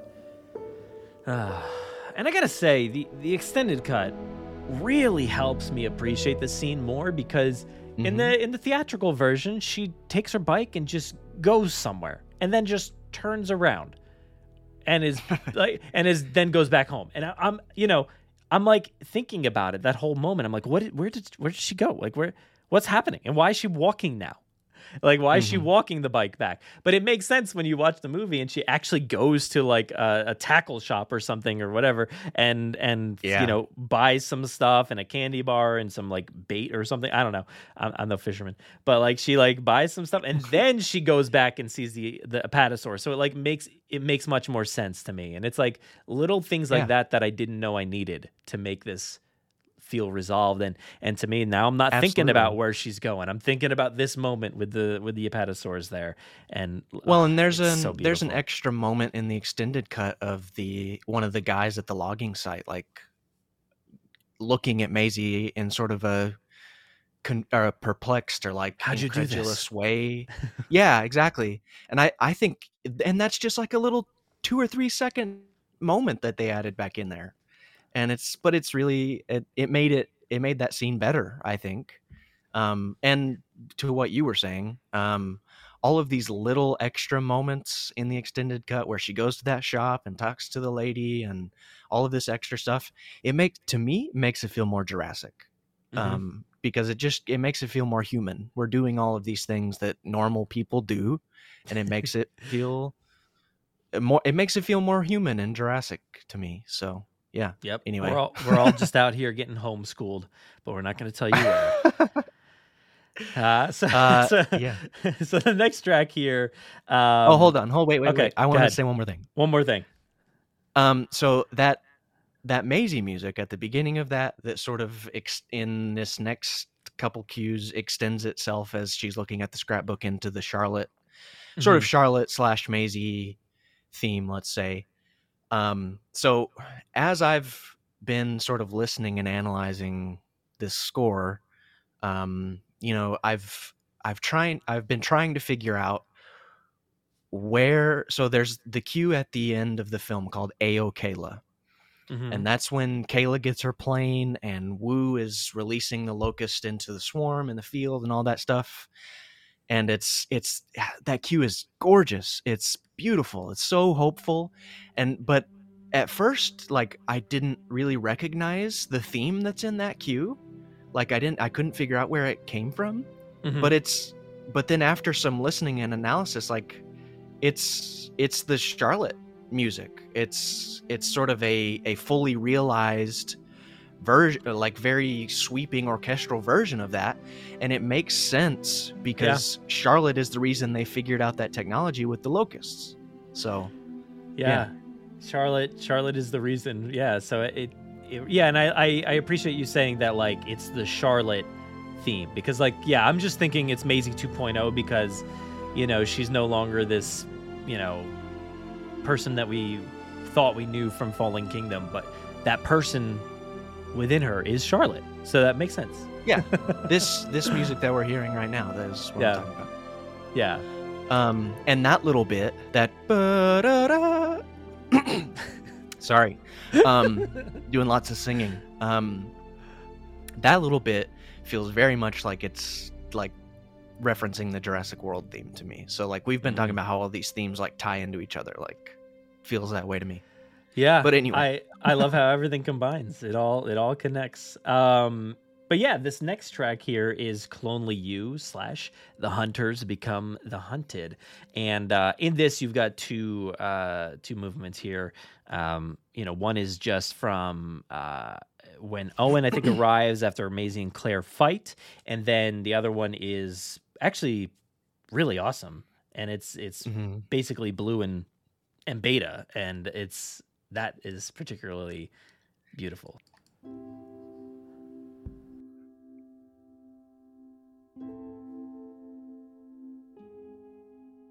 So we're getting that family This- theme right from jurassic world. Yes yes and this is so interesting to me because it's not in fallen kingdom at all. Hmm. and then it comes back in dominion fallen kingdom is a very different score it's very darker and and uh you know, i love it so much yeah. very monstrous But so this is this is the family theme that's used for uh the brothers in Jurassic World and uh used for Owen and Maisie and Claire here. yeah So and it really, you know, that means that the it's meant to represent not any specific family but like the the Just- idea of family. family Yeah. you know it could show up in fast, Fast- and furious you know Fast and Furious. yeah. Anyway. But, but we do transition into this lovely theme here with the hunters become the hunted. Yeah. And you get you get the full meaning of that cue title in the extended edition. Yeah. So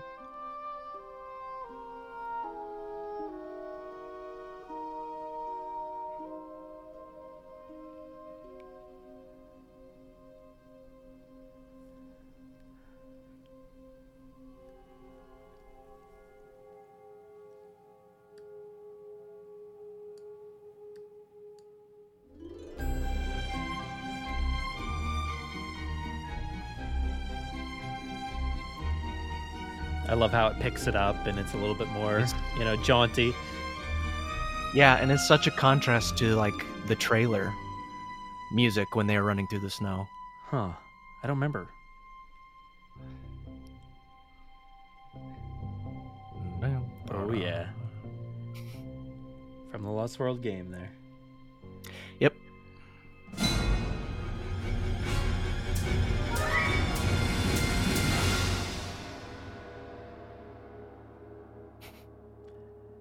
Yeah. So this it's funny because this you mentioned that uh you know the hunters become the hunted.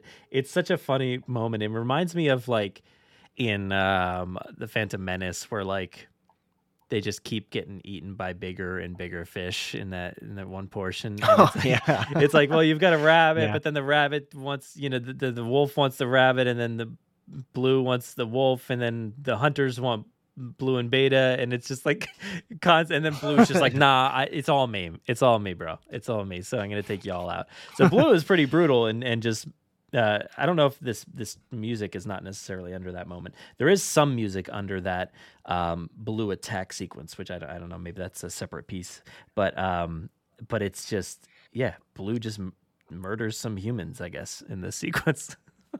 I mean, they they take a couple shots at Beta, and so she's like, True. Yeah. Nope. Nah. I'm, I'm gonna. I'm gonna. So- no. So why wasn't the, the Lost World theme in that? Because it's another slow mo shot of blue. uh, yeah, I mean, yeah, like it it reminds me of the shot in the long grass when the raptor just yeah. flies just out, barrels and up and over. Yeah. guy. Yeah, But Um, that the yeah. um the the family theme. Yeah, that's great. Really cool stuff. Love that. Really, it's- really it's interesting that he decided to bring that back so Yeah. prominently. So I mean, look. I mean, it's. They, they weren't a family. Nobody was a family. They Owen and Claire were barely a, a thing in in Fallen Kingdom, right? Like, Yeah, so yeah. there was no no familial ties. I, maybe in, in in that movie, but uh, Yeah. um, but here it's like we're trying. We're really trying. I don't know if it's working. Whatever weird thing you guys got going on, or whatever uh, Franklin says, uh, but they're making it work and and they're trying. And I mean, I guess that's what they were doing in Jurassic World too. That was n- clearly no uh good like good family dynamics in Jurassic World. there was some sh- strain strain in that Yeah. family. Um, I mean, in every movie in the, I mean, almost every movie in the Jurassic franchise has some oh yeah, strained family dynamics and That's- divorce and those kinds of themes. So that's Spielberg. no, and then uh, the family the family theme comes back when Maisie is reunited with Owen and Claire Mm. later in the film. So Yeah. and I I that was that it's it's it makes that scene very moving. So Yeah. Yeah. But for me, the the standout portion here is the blue and and uh, I was going to say Owen, blue and um, beta moment, which like Yeah. blue is is standing over and kind of watching Owen there for a little bit, and then she makes her way out to that bus, and I just I love this theme, and it's it's so just underused because we don't really get blue in this movie very much, you know. so yeah yeah totally and so when i saw the second time i saw dominion i was sitting next to uh my friend who is a composer and like when that cue started with uh blue and beta running through the snow and it's it's the oboe solo Oh, oboe playing Yep. Yep. and uh he he loves that kind of thing like as a composer he turned to me and he was like oh my gosh i love this so um Yeah. no so that uh that theme on the solo oboe and then it builds into the strings um, and then when they're about to pounce it's on the piano so in in my musical opinion that that is all all of that is the lost world playstation theme. Um, the oboe thing and the string thing is it's just really augmented and stretched out rhythmically. And harmonically it's more it's more major it's more sort of uh, playful just because we've got a baby raptor learning how to hunt and all of that kind of thing. Um, and then as we're about to pounce it's it's that low piano sort of menacing like we're we're about to pounce but yeah so Yeah, unfortunately, I don't have that music on my computer here. I don't know why. Uh, I used to, but uh, I'll try to track that down. But t- um, i have it on To me, i have it on cd on my shelf over here but to me, you had mentioned, you know, your composer friend, and that is what stood out to me as well is that oboe, you know, at the start of that movement there. And it's like, it, it's very like Tchaikovsky esque, I guess. It feels very much like something you would hear from from that. Or, and I, I love, you know, scores or, or uh, just movements or pieces of music with that oboe in there doing the solo, and it's just so like so beautiful, so romantic sounding, and so like just Oh, yeah. I just love that. I love that style. It's really really cool. Well, when you say Tchaikovsky, you know, we think of Nutcracker, and Sure, like, we've yeah. got we've got the we got the snow and the Christmas vibes here, so it works. Exactly. That's what I was thinking. The same thing. I'm like a little bit of like I think he did Swan Lake too, right? so it's like a little like there's it's you know it's frozen feeling and just kind of like you know it- it's it's cold, whatever it is. Yeah, I mean, Jurassic World is a Christmas movie, right? And I, uh, yeah, I mean, so do they that, do they talk about like when this movie takes place? Dominion. hmm. No, I don't know. That's a good question. I don't feel like I. That's uh that's something I want to figure out. Yeah, you know, I actually have not even thought about that. I, I feel like I've I've done so much analysis of when all the other movies take place. I've not even thought given it a thought yet for here for this one. there it is. There it is. From the Lost World game Yep. by Michael Giacchino, which also was featured in Jurassic World. They they utilized it there as well. It's so good. It's so good. But there's something about like all of this whole score here for this game. It's all very like dissonant and like weird. Like the tones, uh, the it, um, uh, the different like intervals that he uses in this score are so strange. So I, I feel like there's elements of that within this score every now and then. Um, so that was the it was a do do do doom do do do doom do do do do doom doom like that part there um, that shows itself here, but it's like so slow and and very like thoughtfully paced. Where is it at? It's uh, it's right here, I think, somewhere. Yeah, here we go.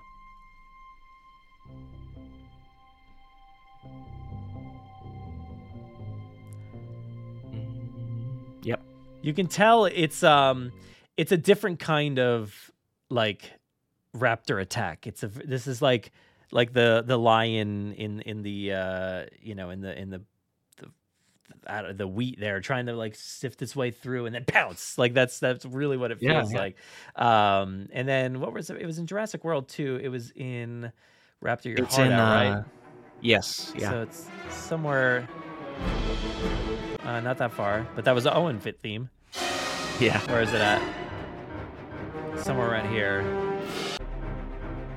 here it is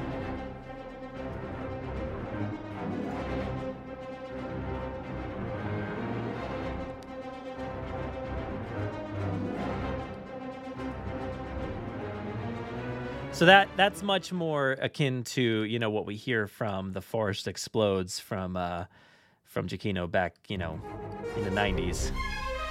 Yeah. That's true. Yeah. Feels very much the same, like kind of speed It's- and, and everything there. But he takes a yeah. lot It's slower. so wild. It's, it's so wild and animalistic. It's great. Yeah.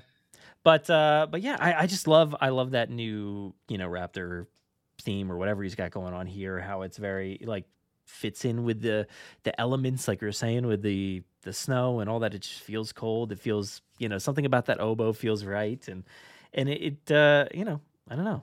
It, again, it's just something that feels within the same family as you know Jurassic World and and whatever he was creating there. So I love it. I love it. It's a it's a really great theme.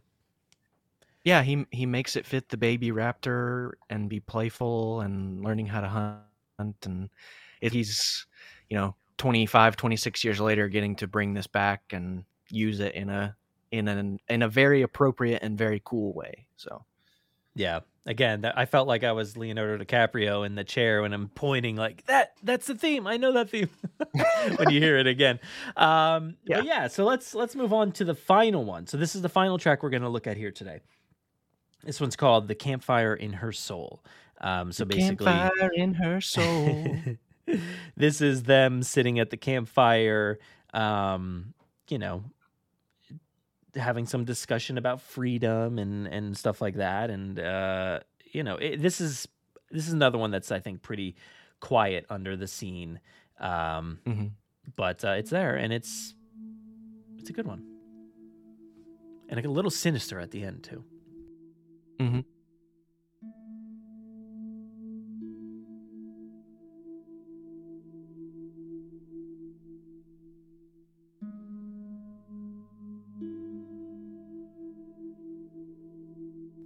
Again it's just got that like structure of something familiar you know Mhm.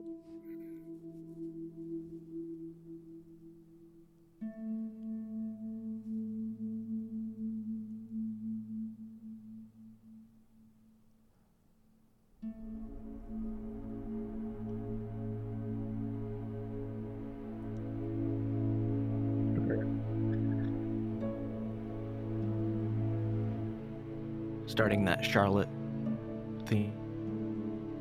yeah You can hear the harp going in a half step there, like the Jurassic Park type Yeah. stuff.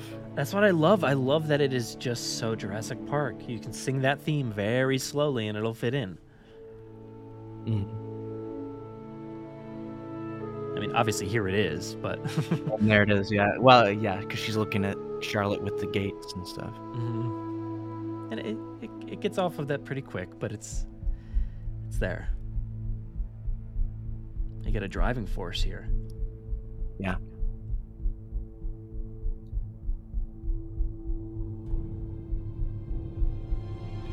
I found that girl you've been after.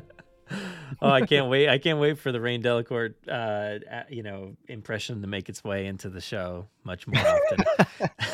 That's it's a, that's it's a heavy it- and thick the one. end of that cue. the end of that cue is when it cuts to West Texas, and and and that's where I'm from.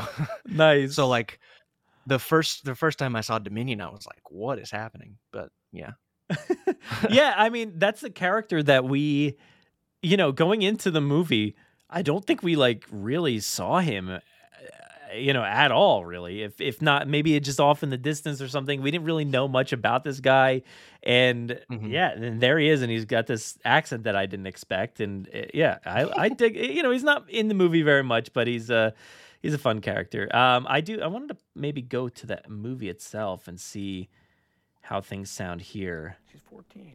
Yeah, yeah You remember what that was You can hear it underneath them talking. I do. We can't keep her here forever. But it is If is we don't pretty figure quiet. out, she's gonna go a lot farther than the bridge. If They find her, we're never gonna see her again. We gotta protect her. That's our job. That's what we're gonna do. Protect her how? By locking her inside? She's got questions. You know, questions we can't answer. She wants to know who she is, Looking at her scrapbook. Who Charlotte Lockwood was. Mm-hmm. I think I have that book, by the way. Like I, I definitely. and here's here he comes. That Grady to his house. Uh, Right. Raptor's got a juvenile. But listen, there's something else. I found that girl you've been after. like listening to it like that, it just felt like some strange ADR that was like recorded in like his closet or something. Is like, oh, and yeah, I'm, he got his way out. I, I'm like, he sounds like Matthew McConaughey, but like just like even even just less coherent. he sound he he sounds like uh, and I Scott Haze is a great actor, and I love this oh, character. oh yeah, great. of course. but of like course. but uh he sounds like uh when SpongeBob is trying to be like fancy. It's like that's right. I just I never imagined that's where you would take. Do you know that. what I'm talking about? No, I have no idea. And I'm gonna Oh, have you to don't look know up, what I'm talking about. I'm gonna have to look up fancy SpongeBob. I guess I don't know.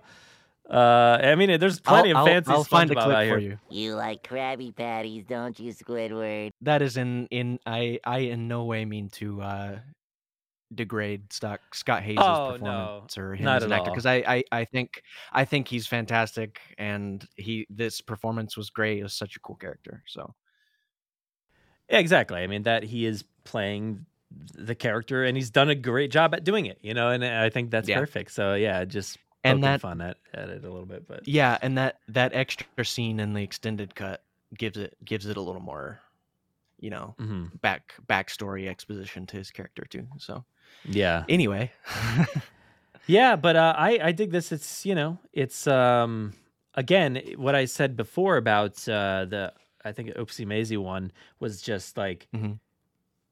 that version felt it was the same track like the same you know uh motif in there and it just it Yeah. feels like they've expanded upon it just a little bit more. They went a step further and you're able to identify it a little bit more. And and the fact that they added in the Jurassic Park theme in there it's just like hmm you're starting to uncover these layers that like within Fallen Kingdom we kept almost seeing these layers. We were almost there. And uh yeah it's actually good to finally start to unravel that mystery and and start to get closer to the real person who is just a real normal person you know for the most part. It's n- not this yeah, scientific uh hybrid weird you know created clone that we all kind of thought she would be. So she's just Yeah. a normal person who was at Jurassic Park. Yeah, it, it it gives it a very tender human feel, and it that I mean we've been talking about for this whole episode how like, and I feel like it's sort of going to be a theme, not no pun intended, but a theme for this episode and all the future episodes. Like, as we talk about the whole Dominion score, like it feels in the spirit of Jurassic Park. It ties into all that Jurassic Park music well. It uses it well, and this this cue, like it's it's a completely new theme for a completely new character, and but it also brings back a theme from 30 years ago, and because it is necessary and it's important. So Yeah, I mean this this whole thing is about legacy, and I think uh, you know within these first few tracks, you just get like so much of the of the Jurassic World and Jurassic Park legacy just thrown in there, and it feels right. It feels good, and uh, absolutely, you know it, it feels familiar. Yeah, so I can't. I, I'm excited. I can't wait to dive into the rest of the stuff because I think we're going to get into some really interesting and different stuff. Stuff that doesn't necessarily feel like we've heard it before or or anything else. And and we're going to be traveling the world and we're going to be going to different places. So I think that's uh you know that's exciting because there's so much new stuff to look forward to. So I I feel like this episode really got into like like let's focus on the history and, and get into things a little bit about that and uh, and then we can move on to new stuff because like i said i feel like this is a, a good natural stopping point because then we start to get into even more sci-fi aspects and stuff and the tone starts to change a little bit and it, it gets pretty cool i like it Yeah, one hundred percent. I'm I'm so excited to go through the rest of this score. It's it's phenomenal. There are we've been talking about some new stuff and some old stuff that's brought back in, but like there's a lot of new completely new stuff in this score that I that I love and I can't stop listening to and I'm really excited to talk about it all. So awesome well i i, think that about wraps it up you have anything else you want to mention here before we uh bef- before we get out of here uh I don't think so. Just uh that I I I mean the main takeaway here is that I really really love this movie and this score. It's it's really great. So Me too. Me too. I'm glad that we've we both settled in here and we both really love this thing and like Yeah. you know I, I know there's a lot of criticisms out there for uh for for the movie i feel like i've looked up you know reviews and stuff of the score and actually people are really loving it like uh people are re- you know every now Mhm. and then there's like a little uh it's just repetitive or whatever it's taking too long to get to the point but i i think most people have been really you know positive about this score which is nice to see so, yeah. No, I, um, I I think so too. And my my friend who is a composer who saw the movie with me, like, the, he said this was his favorite score of the three world films. And yeah, I've heard I've heard a lot of other people say that too. So yeah i um I'm, I'm glad i loved it right off the bat and i i th- yeah i'm interested to see where the score itself falls for me because i i feel i feel pretty confident in saying that like this movie is my favorite of the three new ones um and i i um I yeah, I don't know necessarily where the score falls just yet because I feel like I do need more time with that. But um because Fallen Kingdom was so good. So it's hard. It's really hard. yeah, Fallen Kingdom is is one of my favorite movies ever. So like at the at the time of this recording, my my score and film Jurassic ranking is is uh, not final yet. But yeah, Yeah.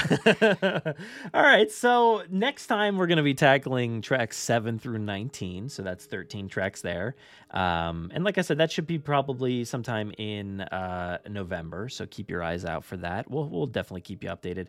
But uh, thank you so much, Caleb, uh, for joining me again this week. And uh, I'm excited to get this kicked off. It's been a long time coming. And you know we've done a few of these before so if you want to hear more we've there's definitely more in our back catalog of myself and caleb talking about music and stuff like that so thank you again for joining me what why don't you let everybody know where they can find you and and all of your work out there yeah, dude. Thanks for having me. This is like my favorite thing to do is discuss Jurassic music, and we've been talking There for a you long time, and that's ev- evidence of that.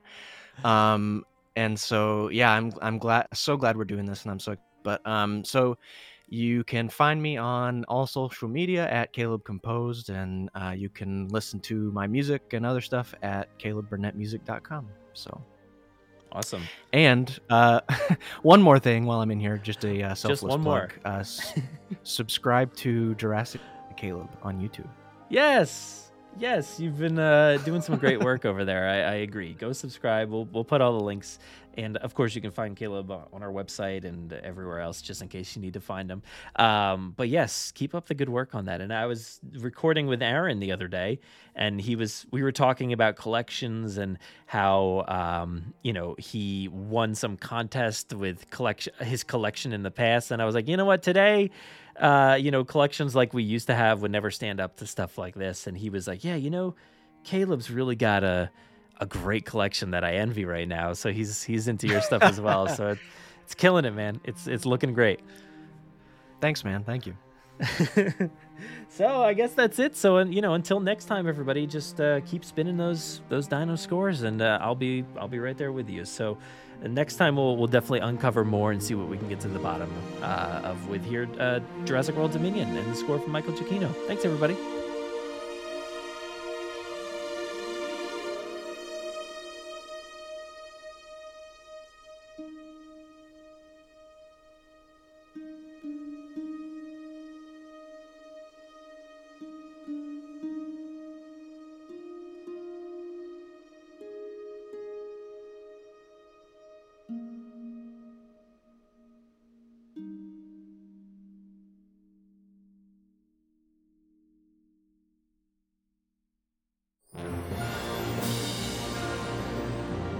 Thank you so, so much for listening to the 337th episode of the Jurassic Park podcast. Of course, a huge thank you goes out to Caleb for joining me for Dino Score. I am so thrilled to finally be able to start this three part series with Caleb. It has been a, an absolute blast uh, analyzing this score uh, as it stands on its own, you know, uh, as it stands as a theatrical version, as an extended cut, uh, to look deeper into these themes and thematic elements and, and the score itself and compare it to the past. It is so much fun. It's a lot of work, but we are here for it. I absolutely love doing it, and I can't wait to do it again. It's very, very soon. Like I said, this is this is three episodes over the course of the next few months. You just got the first part. The next part will be in uh, in November, at the end of November, and then the third part is going to be in January. Whew, this is a long three-part series, but it will be worth it. Um, like I said, the next part actually is going to be another 13 tracks, so it'll be a lengthy episode as well. Uh, it should be tracks 7 through 19, so just prepare yourself for that upcoming episode. And then episode 3 will be tracks 20 through 32. There's a lot of tracks coming your way, there's so much music to discuss. And I can't wait to get to it very, very soon. So, thank you again to Caleb. Thank you all for listening. I do want to go ahead and dive into a recent review over on Apple Podcasts, iTunes, whatever you want to call it.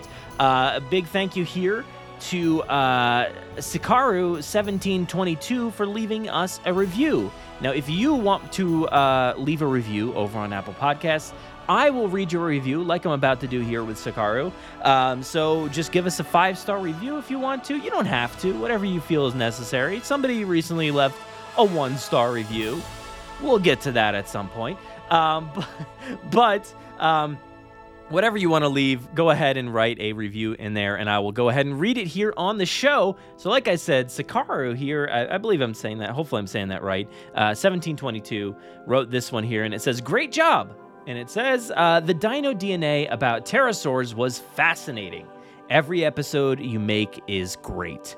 Uh, so, thank you so much for that review. There it is, beautiful, simple, plainly stated, and it's perfect because Dino DNA is a fantastic segment. Um, that's why I love this show is because I can, you know, hand over the reins to somebody like Connor O'Keefe to produce a segment and uh, talk about something that is an interest of the person hosting that segment. Um, so Connor, for instance, will talk all about dinosaurs, the DNA, the the history, the comparisons to the film, and talk about those with a true professional in the industry. And I just I love that segment, and I love that for that reason because I am not able to do that. Even if I was to get a paleontologist on this show, the conversation would not be as thrilling as it is to listen to as when Connor is able to do it. So Connor makes every episode of Dino DNA great, super fascinating to listen to. So definitely check out Dino DNA if you have not already.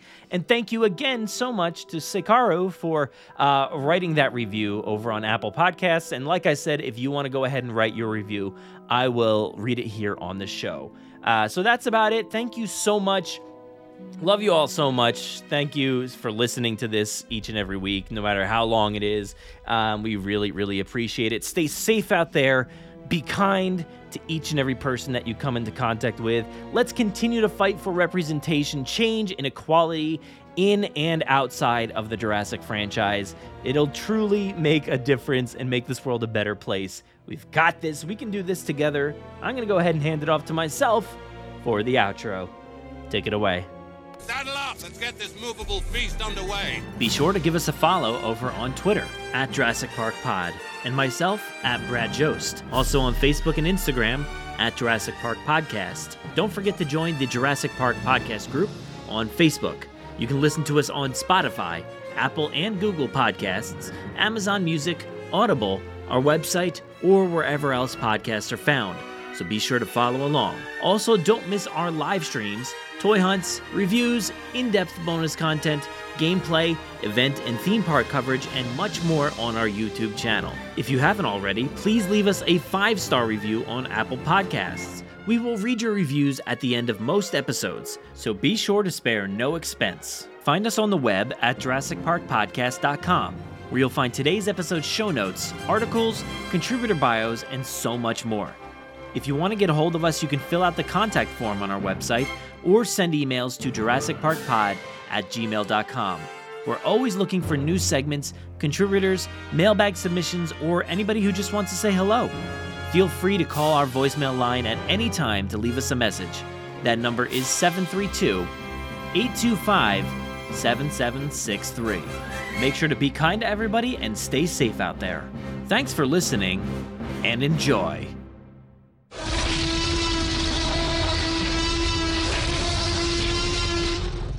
Five minutes. Drop what you're doing and leave now.